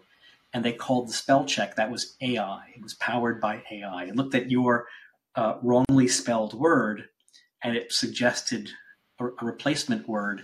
And it, it, used, in the language of, in the understanding of 30, of 30 years ago, it used the term this is AI, powered by AI. So we've been talking about AI for a long time. What is AI? What is machine learning? What what are these things? Um, I, I, I, really love that you brought that example. We, we can talk later on about what kind of AI was hidden behind the curtain by, by that time. Um, so uh, I always like to to give a textbook definition when we talk about AI. You know, I, I AI is defined as making computers to reproduce some of our cognitive abilities, like pattern recognition or learning, any cognitive activity that we have as human slash animal, let's say, because we are still struggling trying to make computers behave like animals. So, uh, but anyway, the, the, the whole idea is that instead of having to instruct a machine like with code, you know, to do something, we want the machine to be able to do it by itself. That's artificial intelligence. And machine learning is a subset of artificial intelligence because we are, with machine learning models, we are making computers to learn basically from data. That's the main difference.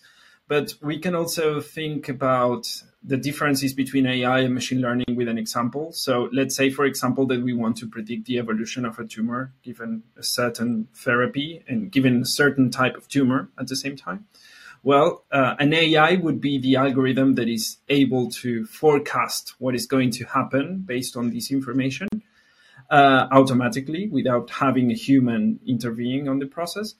And the machine learning algorithm is essentially the method that produces the model that is able to make these decisions, you know? And the way in which we do that right now in the current form of AI that we use, these machine learning techniques, what we do is we collect data describing, for example, the the, the patient demographics about the patient, uh, characteristics about the tumor that we can, for example, extract with a molecular test, or we can also uh, add features describing the, the treatment characteristics, and, and we assemble everything in a vector, essentially in a in, in, in a vector, and we feed the computer with that and the machine learning algorithm basically learns the relationship between the output that we want to, to get, in this case, if a patient, for example, will survive or not, and the, and the inputs that we provide to the algorithm. So we end up getting an AI, a model that is able to make those decisions by learning the, the relationships between the inputs and the outputs. And there is a, another subset of AI and machine learning, which is deep learning, and probably people in the in the audience already know about this. But I always like to bring this example to the, to the table. deep learning algorithms are slightly different because, for example, if we want to uh, modify this algorithm that we mentioned before, so that instead of having to feed ourselves the characteristics that describe the tumor, we want just to provide an MRI scan, for instance, and learn and, the prognosis based on that, then it's more complicated, you know, because we need to come up with all these handcrafted features describing the, the, the characteristics that are implicit on the image. Uh, on the contrary, if we use a deep learning algorithm, we are able to learn those properties automatically. So that's the richness of this. We eliminate the human bias introduced by the handcrafting procedure of the features, but instead of doing that, we provide a bunch of data and we make the computer learn automatically how to how to predict that. So uh, I hope that's clear, but that's always the example that I give when when I have to teach AI to my students. I, I heard an interesting story, which was that, um, that you know there's a, uh, a a clinic that did spinal surgery uh, collected a great deal of detail about every patient, um, and they ran and humans had been analyzing this great data set for a long time, and they'd learned certain lessons. Um, uh, and then they had AI analyze it, and, and AI found a, a, relationship that no human had ever thought to look at before. Um, and it was, it was a very powerful relationship. And it was that uh, uh, back procedures are, are significantly more likely to, um, to have no benefit or to cause harm uh, if the morning of the, the temperature the morning of the procedure is very cold outside. Um, so this was in a this was in a northern U.S. state, um, uh, and so who who would think that temperature in the morning would matter? Uh, and and they the doctors themselves were stumped. Why why would that matter?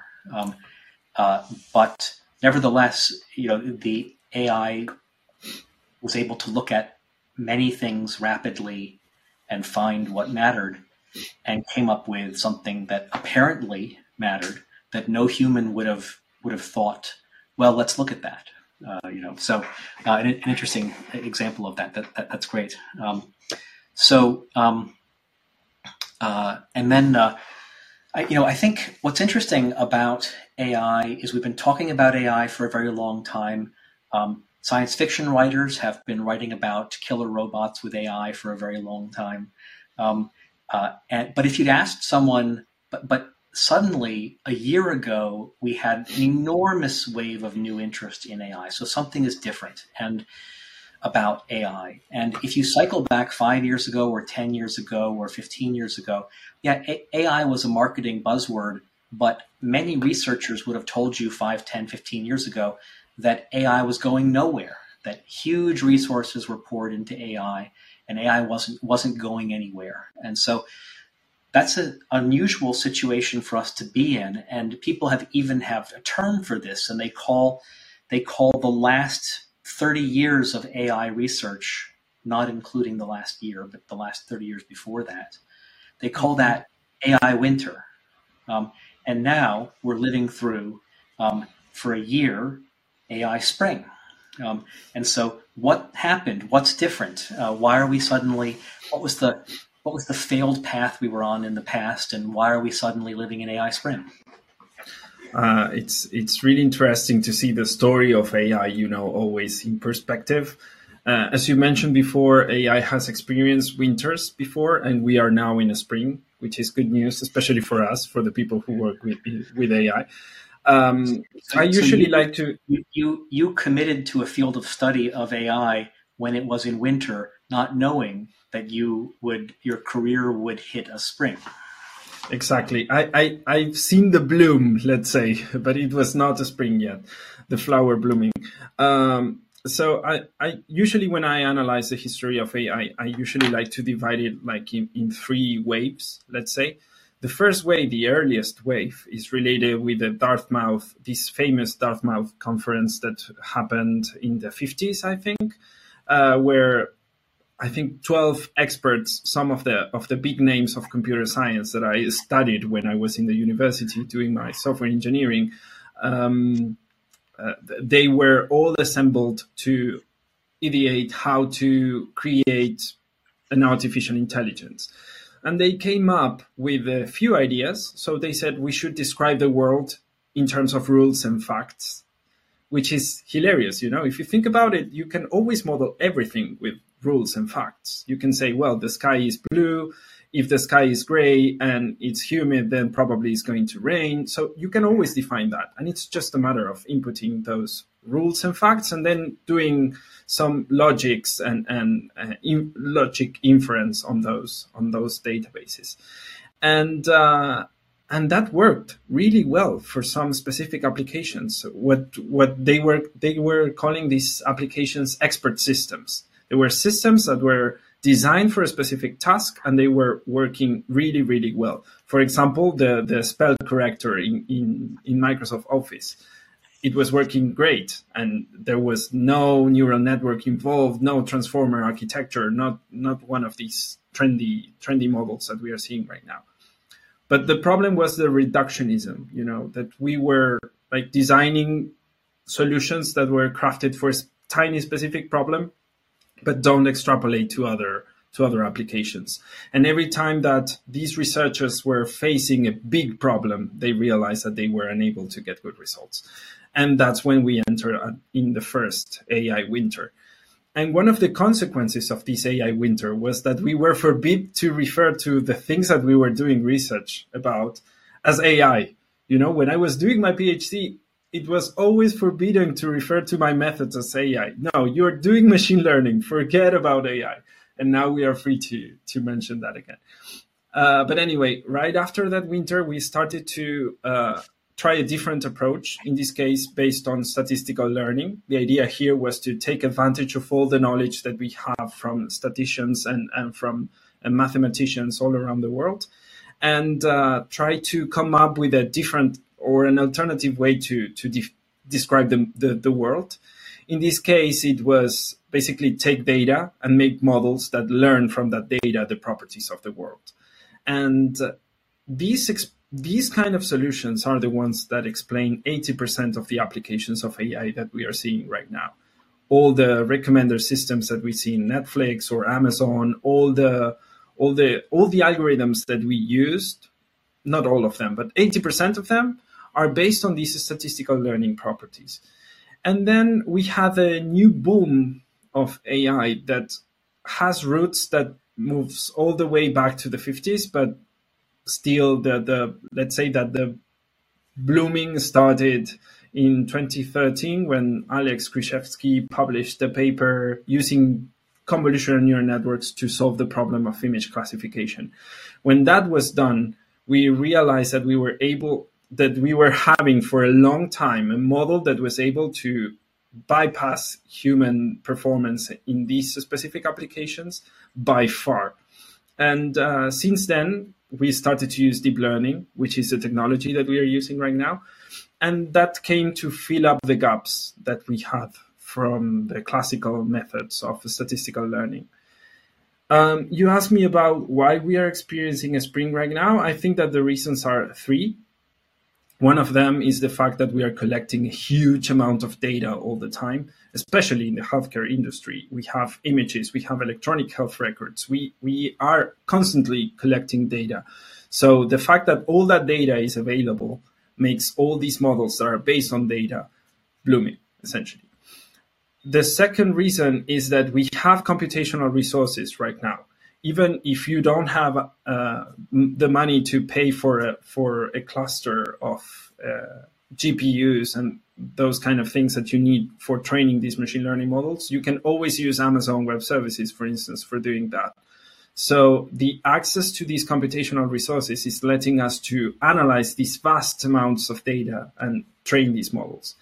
And the third thing that I think is the one that we experienced since November last year is the fact that big companies are now publishing the models. They are not just, you know, publishing a paper, but they are also publishing interfaces to interact with the data and to uh, with the models, sorry, and to try them.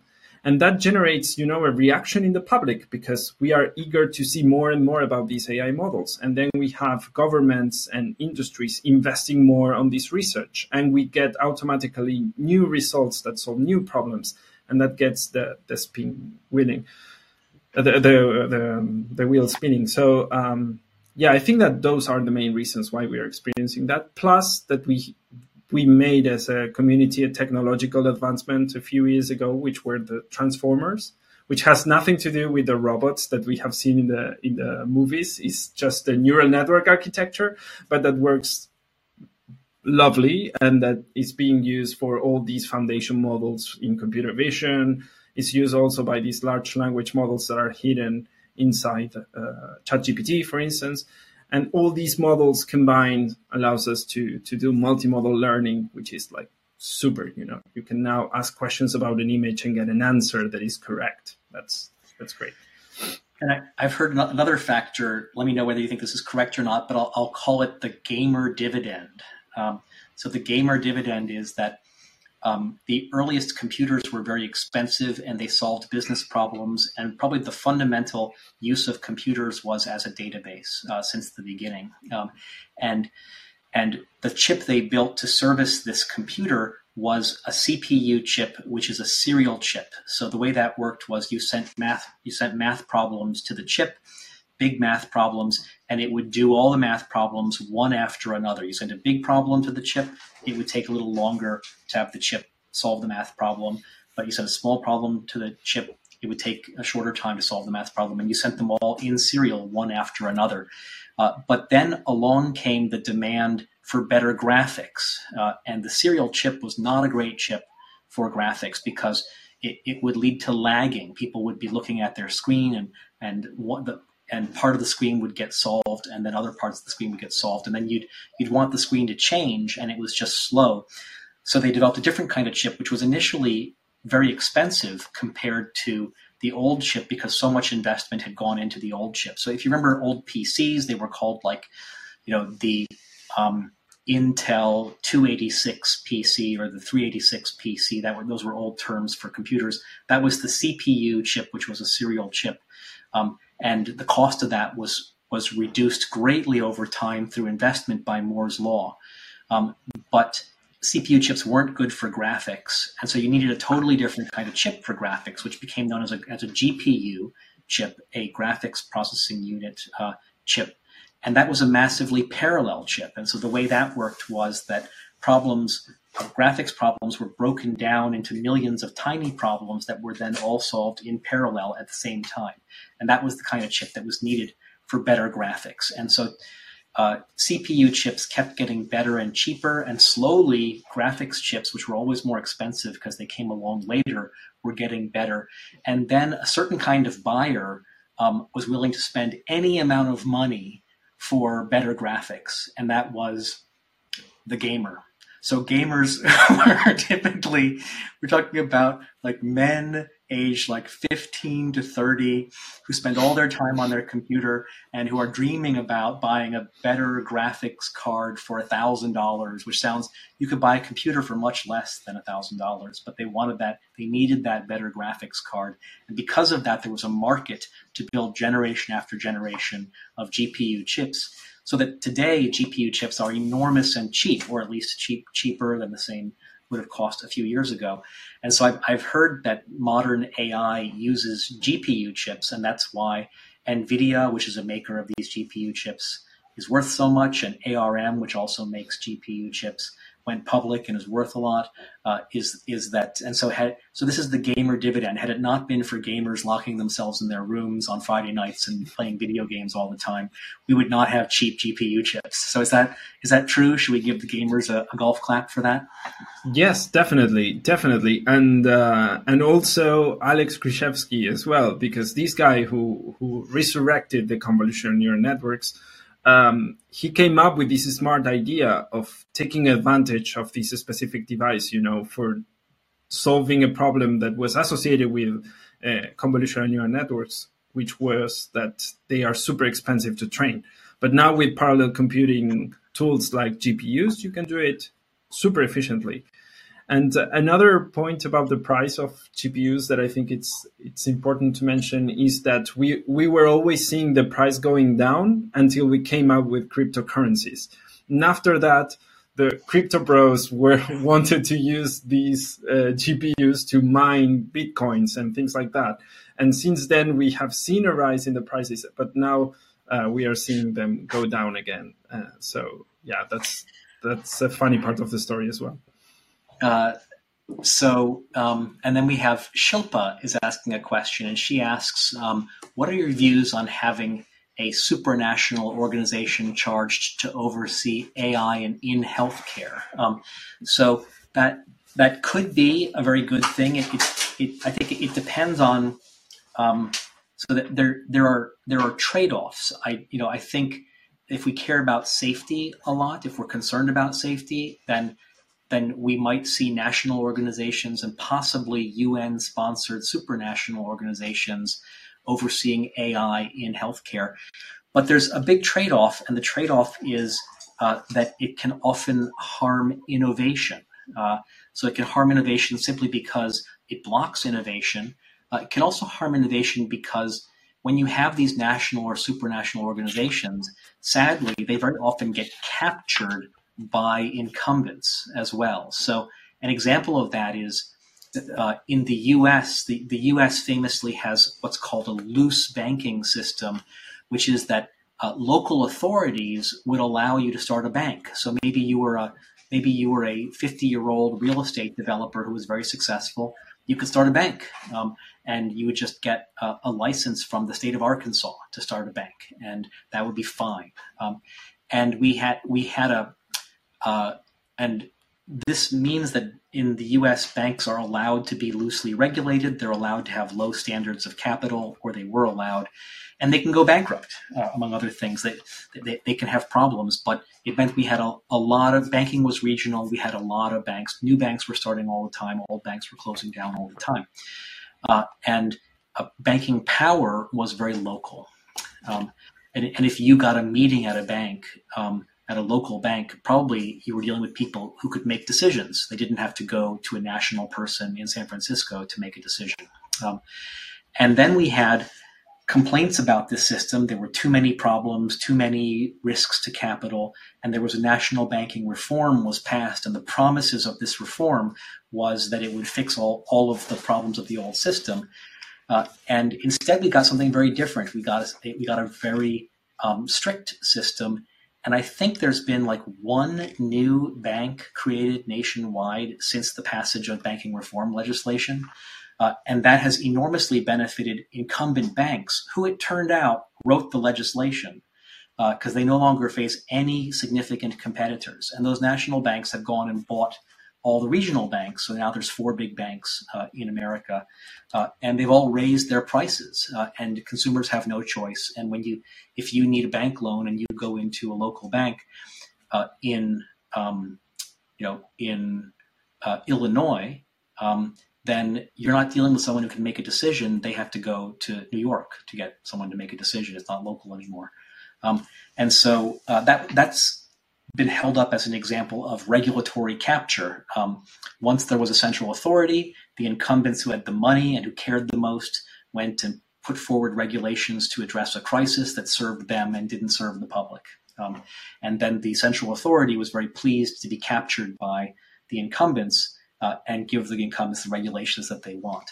So, uh, on the one hand, I, I, see you know there's a possible benefit of more safety. Uh, on the other hand, I, I would be worried about uh, about regulatory capture. So, um, uh, and we're still at a very early stage, and no one is saying that there's regulatory capture in AI yet, uh, but people are concerned. Uh, Nacho, any thoughts on that? Yes. Um, I don't know if I agree with the fact that regulating a field will limit the innovation. I think that is interesting to innovate under certain boundaries, you know, and being controlled, let's say. So I would say that, of course, some sorts of innovation will be stalled, but some others will have the, the funding or the support that they are seeking. So I, I'm I'm not against the regulation, you know, because I'm concerned about these damaging innovation. uh, going back to the to the, the original question, I personally believe that uh, we have seen already the experience uh, during the pandemic. For example, we have seen that the World Health Organization was unable to regulate the the usage of the vaccines and the access to the vaccines. So I'm not very optimistic about having a supranational uh, organism uh, controlling and overseeing AI in healthcare. Um, what I really believe that we should do is to learn from other examples, and we have, you know, all the pharmaceutical uh, industry there, and we can learn from those examples. That place is regulated. We cannot innovate and do any drug that we want. We have to be extremely careful.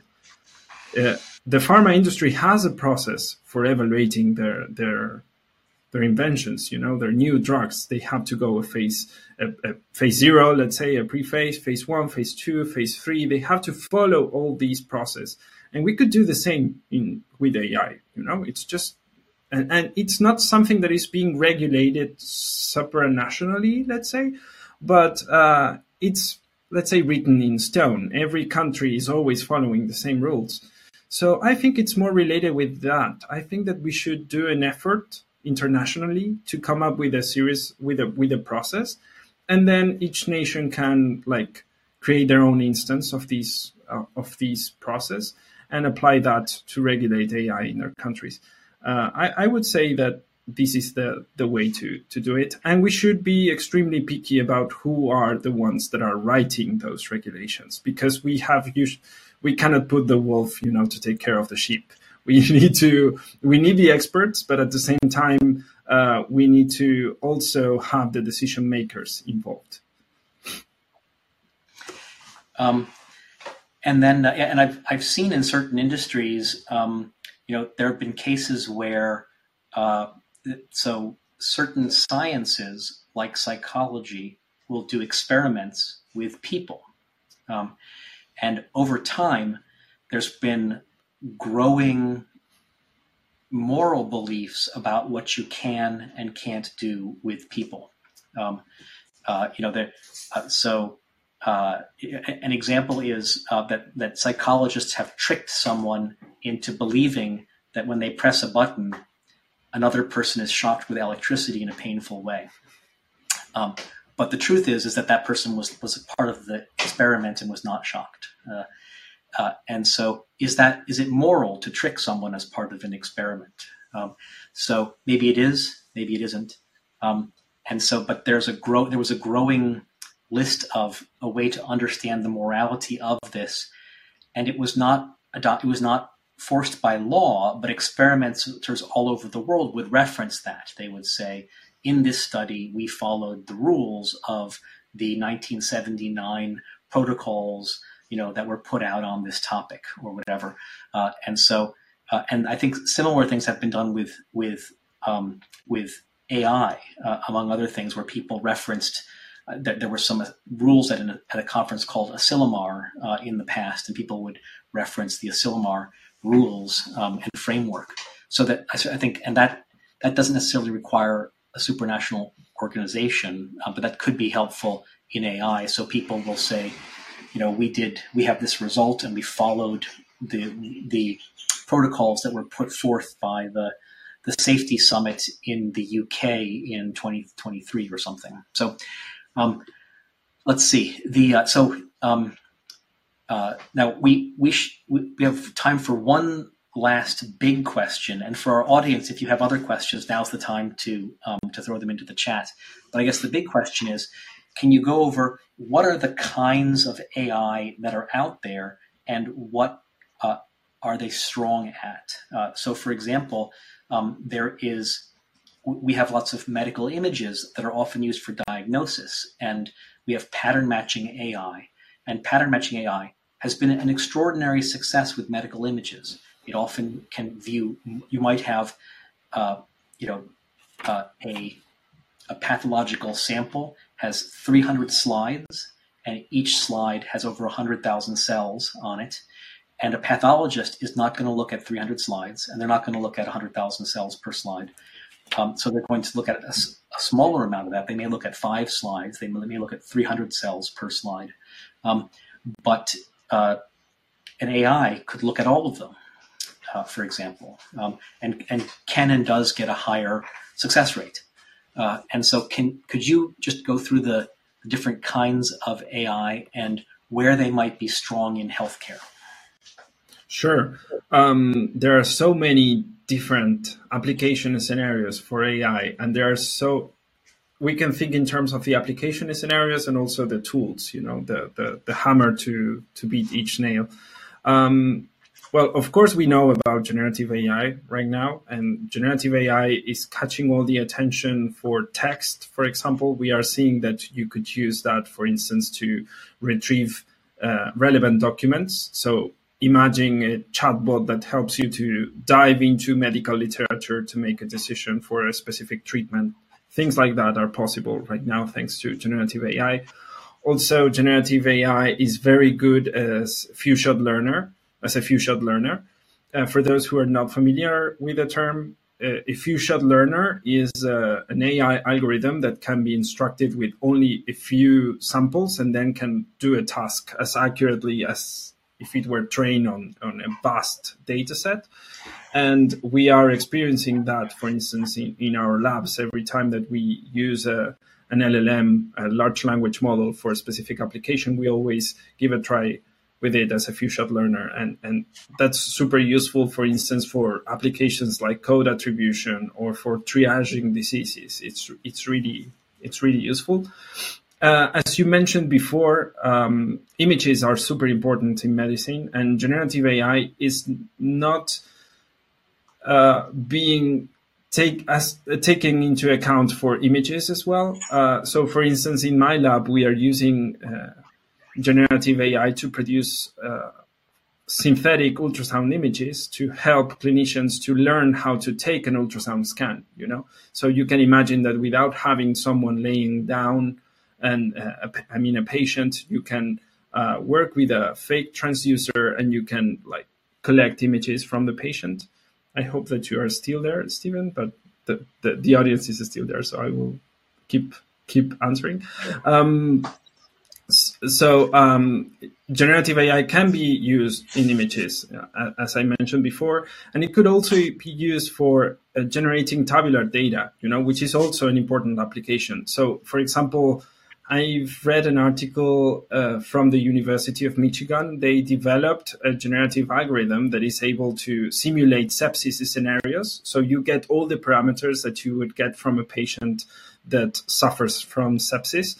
And this is intended for training them uh, in, in determining which is the best uh, treatment option for the patient, you know and sepsis, you know, is a is a huge deal. So having things that lets you play around with different treatments to learn what's the best way to to proceed is is really useful. Mm-hmm. Um, then all these tools for statistical learning are are super useful and they are being applied, as I said, in like eighty percent of the cases when we talk about statistical learning, we're talking about processing tabular data or time series or even these models that can forecast something. And these are super useful, for example, for resource allocation. That's super important. If you need, for example, in the context of a disaster, you have a limited amount of doctors and you need to assign them to different scenarios. Well, you can use these statistical learning techniques to determine which are the ones that need urgent attention. And uh, also, well, computer vision is my field of expertise. So I'm a huge fan of computer vision and the things that you can achieve with that. Uh, one of those is image based diagnostics. As you mentioned before, you can use, for example, convolutional neural networks to determine if a patient is suffering or not from a specific disease. These systems are becoming more becoming more explainable themselves, so that's super useful. Now, instead of just getting a binary diagnostic, yes, no. You can also get a heat map highlighting the areas of the images that were taken into account by the AI to make the decision. And that's super useful, you know, because then you can have a human in the loop, a radiologist, analyzing that response and deciding whether this is correct or not. And this is helping radiologists to analyze more and more images in a fraction of the time that they were doing that before. So that's extremely useful. Uh, and you can imagine these combined with generative AI, for example, for writing the, the, the clinical reports associated with these images. So that's that's amazing. Uh, also, you can use computer vision for uh, following up specific treatments. Uh, that's something that I have done before as well in, in, in my previous lab when I was doing my, my postdoc in the University of Vienna. Uh, we were using AI to quantify objects in images. In particular, we were working with OCTs, images of the of the retina, 3D models of the retina, and we were segmenting cysts and, and different pockets of fluids that are generated by different retinal diseases. And we were using that to make follow up analysis of specific treatments. And that was really helpful because every time that you were developing swelling in the retina and accumulation of fluid, you could get an injection of uh, a specific treatment and, and that should be reduced. So then you can use computer vision to analyze those patterns. Um, and this is also useful for clinical trials. So you can imagine that if you're trying a new drug and you have a population of people that was treated with a specific drug and one that was treated with placebo, for instance, you can compare those outcomes directly using AI and saving the time of the manual annotators. And then there's another disregard disregarded uh, field in artificial intelligence, which is reinforcement learning, which is a series of techniques that are inspired in the way in which we train our dogs. Every time that our dogs do something that we want them to do, we give them a treat. Well, this is exactly the same with reinforcement learning. And these algorithms are being used right now, for example, in applications like protein folding, which is super useful to discover new molecules and, and to design new treatments. And uh, they are also used to analyze the behavior of specific molecules without having to deploy them. So that's that's useful. And um, so yes, I, I think that all these fields, all these different hammers that we have, computer vision tools, generative AI solutions, uh, statistical learning algorithms, and reinforcement learning can always match a problem in healthcare. It's just a matter of collecting the data, running the experiments, and verifying if that's feasible or not. That, that's great, and we actually we have an interesting remark here from uh, from Fred, who says generative AI could be very useful to automate the pre-authorization process, synthesizing clinical content directly from the EMR, and even automating the appeal process. Yeah, very interesting. I've, and th- thank you, Fred. I've, I've, heard that area mentioned, and also billing uh, mentioned as well. Uh, and so uh, these are certainly areas that are require skilled people and are very, uh, you know, sort of considered to be very frustrating work by those skilled people. Um, but you could make the case uh, from the relevant information using uh, a generative AI agent, um, and so you could actually imagine the process between the the, the provider and the payer with one AI agent making the case.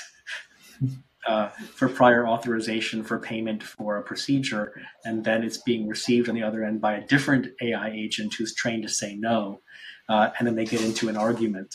Um, maybe that, that that's be special to the U.S. healthcare system, though not not every country um, uh, behaves that way.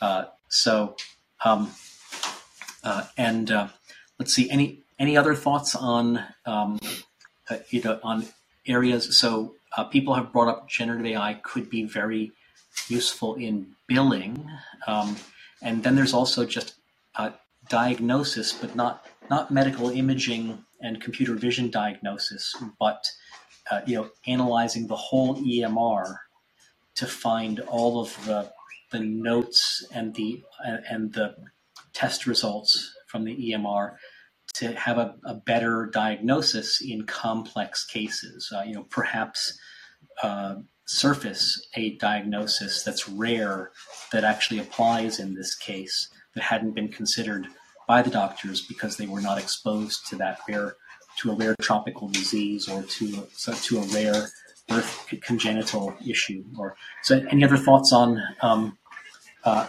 on uh, uses of AI applications of AI Yes, uh, about generative AI, I think that one of my main concerns uh, with regards to diagnosis and automated diagnosis is the fact that these models are unsteerable and you cannot control them and you cannot guarantee if they are hallucinating or not. So, for example, you can imagine that if you have a generative AI that analyzes all these patterns and gives you a response, you don't have a way to decide whether this response was okay or not. You don't have it's it's not self-explainable. Even if you ask a generative AI to explain why it take it, it has taken this decision, um, it will never reply something that is related with the previous response. It's just an stochastic parrot. So you will get an answer that will sound pleasant to you and will sound like something that makes sense. But in the end, you will need a human making a decision out of that. And I think that's the most complicated part of generative AI, the fact that they are they they they are sensitive to hallucinations. They produce hallucinations relatively easily, and that they are also um, easy to jailbreak. You know, there is a huge effort right now trying to prevent that from happening. So you can imagine people injecting words in reports so that this generative AI fails and um, that's really concerning. Uh, the same thing happened in computer vision as well. There is a whole topic that is known as uh, adversarial uh, adversarial learning. No, it's uh, well anyway. It's like introducing something that is unnoticeable on an image, but uh, makes the AI algorithm fail. It's called adversarial because it's trained in an adversarial way. It's like you have something that is generating content on the image in a in a way that you wouldn't notice as a human and trying at the same time to beat the AI algorithm. You have that problem as well. These computer vision algorithms can be jailbreak as well. But uh, still, I, I think that my main concern with generative AI is that the fact that you can make them hallucinate and that they are easy to, to hack. So I would be careful about using generative AI for diagnosis. So I've seen some interesting stories in the press about uh, you know when we first saw these large language models, um, and the, the first famous version was uh, OpenAI's uh, GPT three or three point five, um, and uh, initially people thought, well, they got all their information for free from the internet. Um, and so what's valuable here is the large language model. Somehow they figured out a large language model and rules around it that make it very valuable, make it make it a, a great answer engine, and so that's very valuable. But the thinking about that changed, and it changed to well, we actually don't want a large language model to read millions and millions of pages off the internet. There's a lot of crazy stuff on the internet, um, uh, and so what we want is we want it to read very a small amount of or a, a comparatively small amount of very very high quality medical literature. That's what we want to read. Um, and then you say, well, how much of that high quality medical literature is in ChatGPT 3.5? And the answer is nearly zero. Well, why is that? Well, because it's all hidden behind subscriber walls at the New England Journal of Medicine or the Journal of the mm-hmm. American Medical Association or many other uh, journals. And so, how could you use this tool in a healthcare setting if the most accurate, most valuable information is owned, has an IP, and is behind subscriber walls and is only available to subscribers? Um, and so that changed the thinking about what is valuable about about uh, and at the same time, many other companies were developing large language models for generative AI. So it wasn't something that OpenAI alone possessed. Um, mm-hmm. And so then people changed their thinking and they said, well, actually, anyone who keeps a high quality database that helps answer expensive problems, that database, the high quality database, suddenly becomes much more valuable, even if they never invented a large language model for it because now it's easy to go get a large language model and put it on top of that. So in the world of text, anyone who you know owns a library of databases of engineering journals, uh, those just became a lot more valuable. Or if they have a lot a large amount of medical journals, those just became a lot more valuable.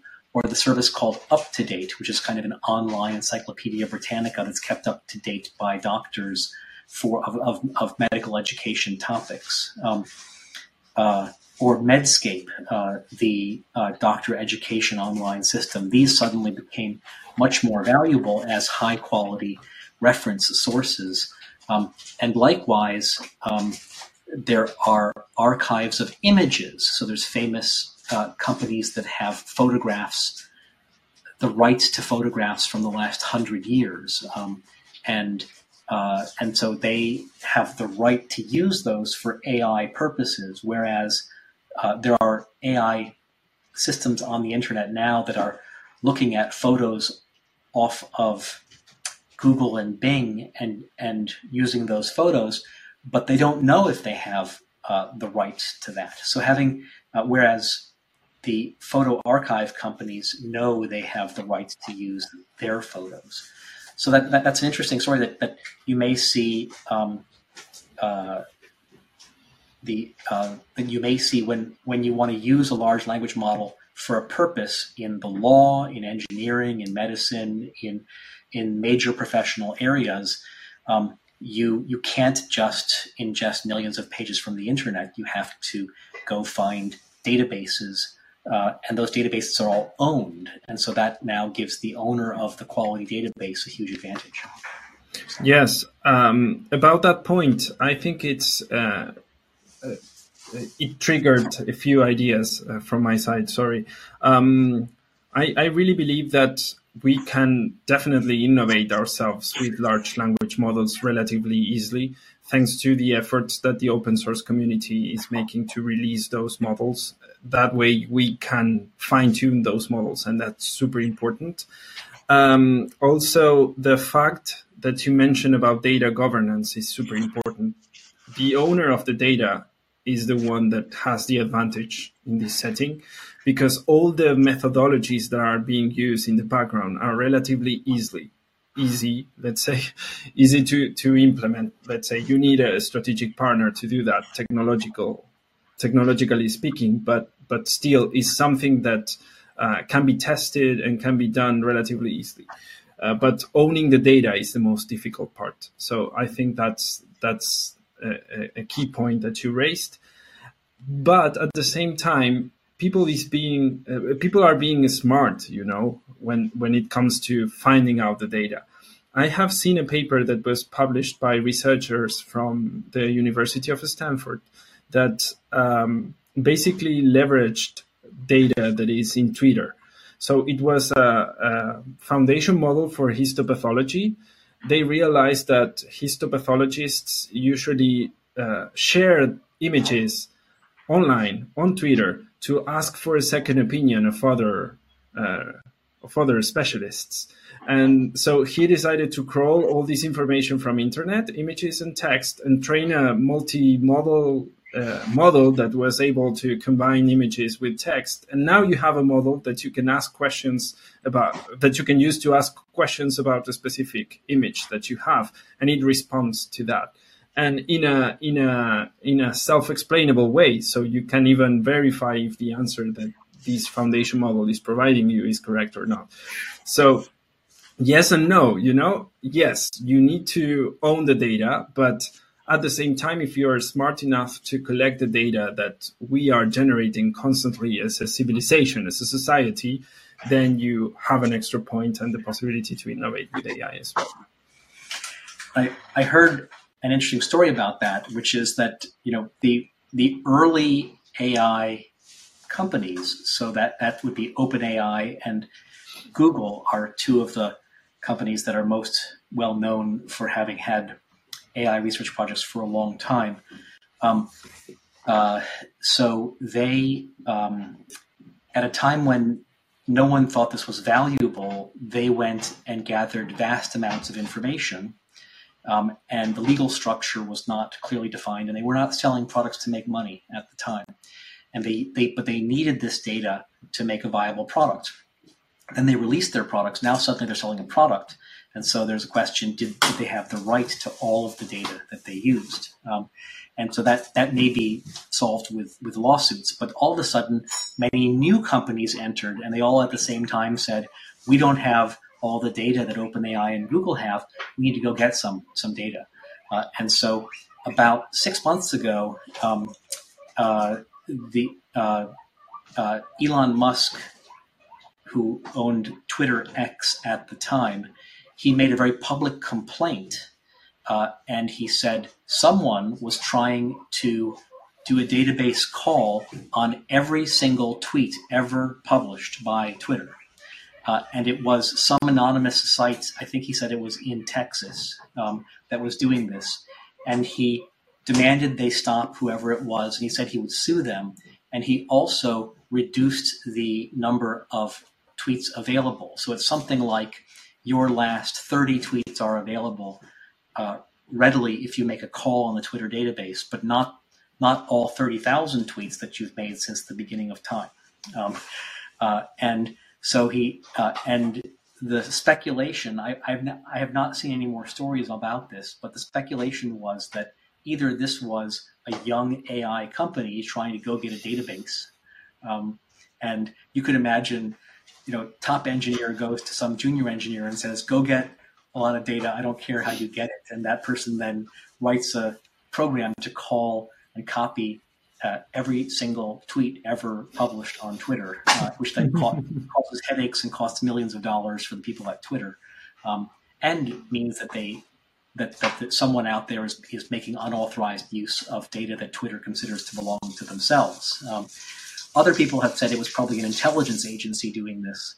Um, uh, but and I, have never seen part two of that story to find out who it was that, that, did this. Um, but it, it, it, just goes to show you as this becomes a, a more mature product category and as uh, new companies enter, they have a disadvantage unless they unless they have a proprietary data source to work with.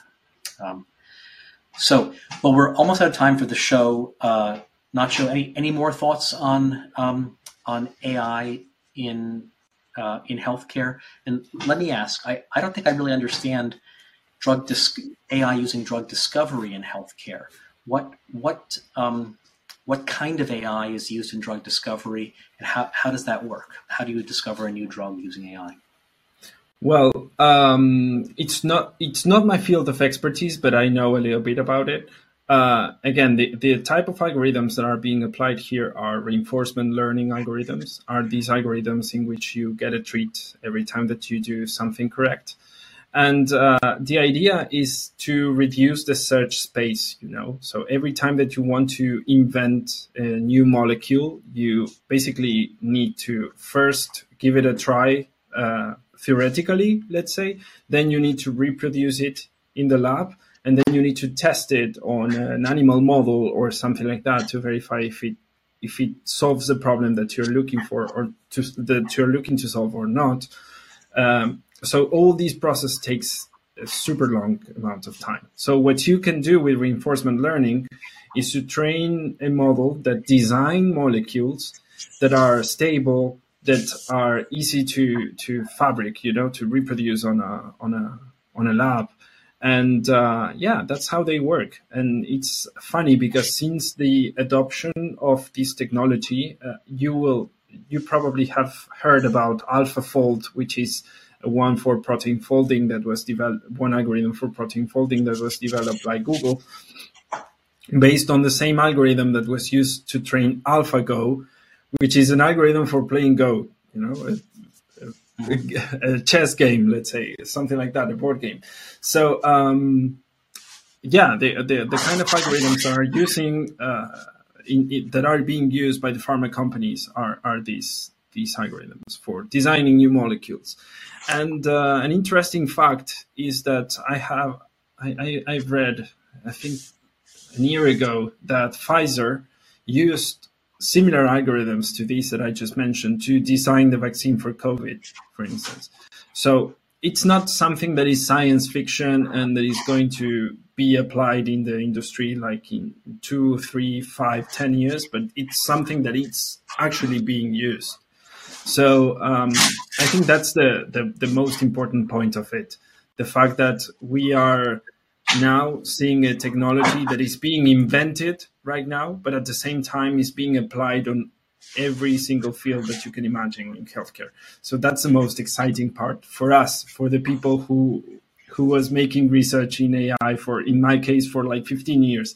I'm seeing right now that these tools that we were inventing are being applied in different domains, and and the space is growing as fast as as we can imagine. That's great. I think I think that, that's a great note uh, to end on. Um, so uh, you know, so uh, thanks for coming on the show, Nacho. No, thank you for having me. I'm really looking forward for the for the drink session and to answer that question about the if, if doctors will be extinct in five years. I will not spoil my answer, but I, I really look forward to see you in person in, in Boston, and I hope that people in the audience also can join us and share some drinks and, and a nice discussion. That's great. Thank you. Um, so you've been listening to Digital Health Investor Talk with host Steven Wardell, and our thanks to our guest, Nacho Orlando. Our next show is on Wednesday, November 15th at 4 p.m., and the topic is Our Value Based Future is Arriving Faster Than You Think with guest John Moore of Chilmark Research. And for our Boston audience, I hope to see you at our next Digital Health Drinks Night on Thursday, November 9th, 5.30 to 8.30 at the Liberty Hotel Bar. Um, to find out about uh, both of these events and more, and to register for them, you can go to stevenwardell.eventbrite.com. You can also follow me on Twitter, where my handle is Steven Wardell. Um, thanks, uh, and we'll see you next time. Bye bye.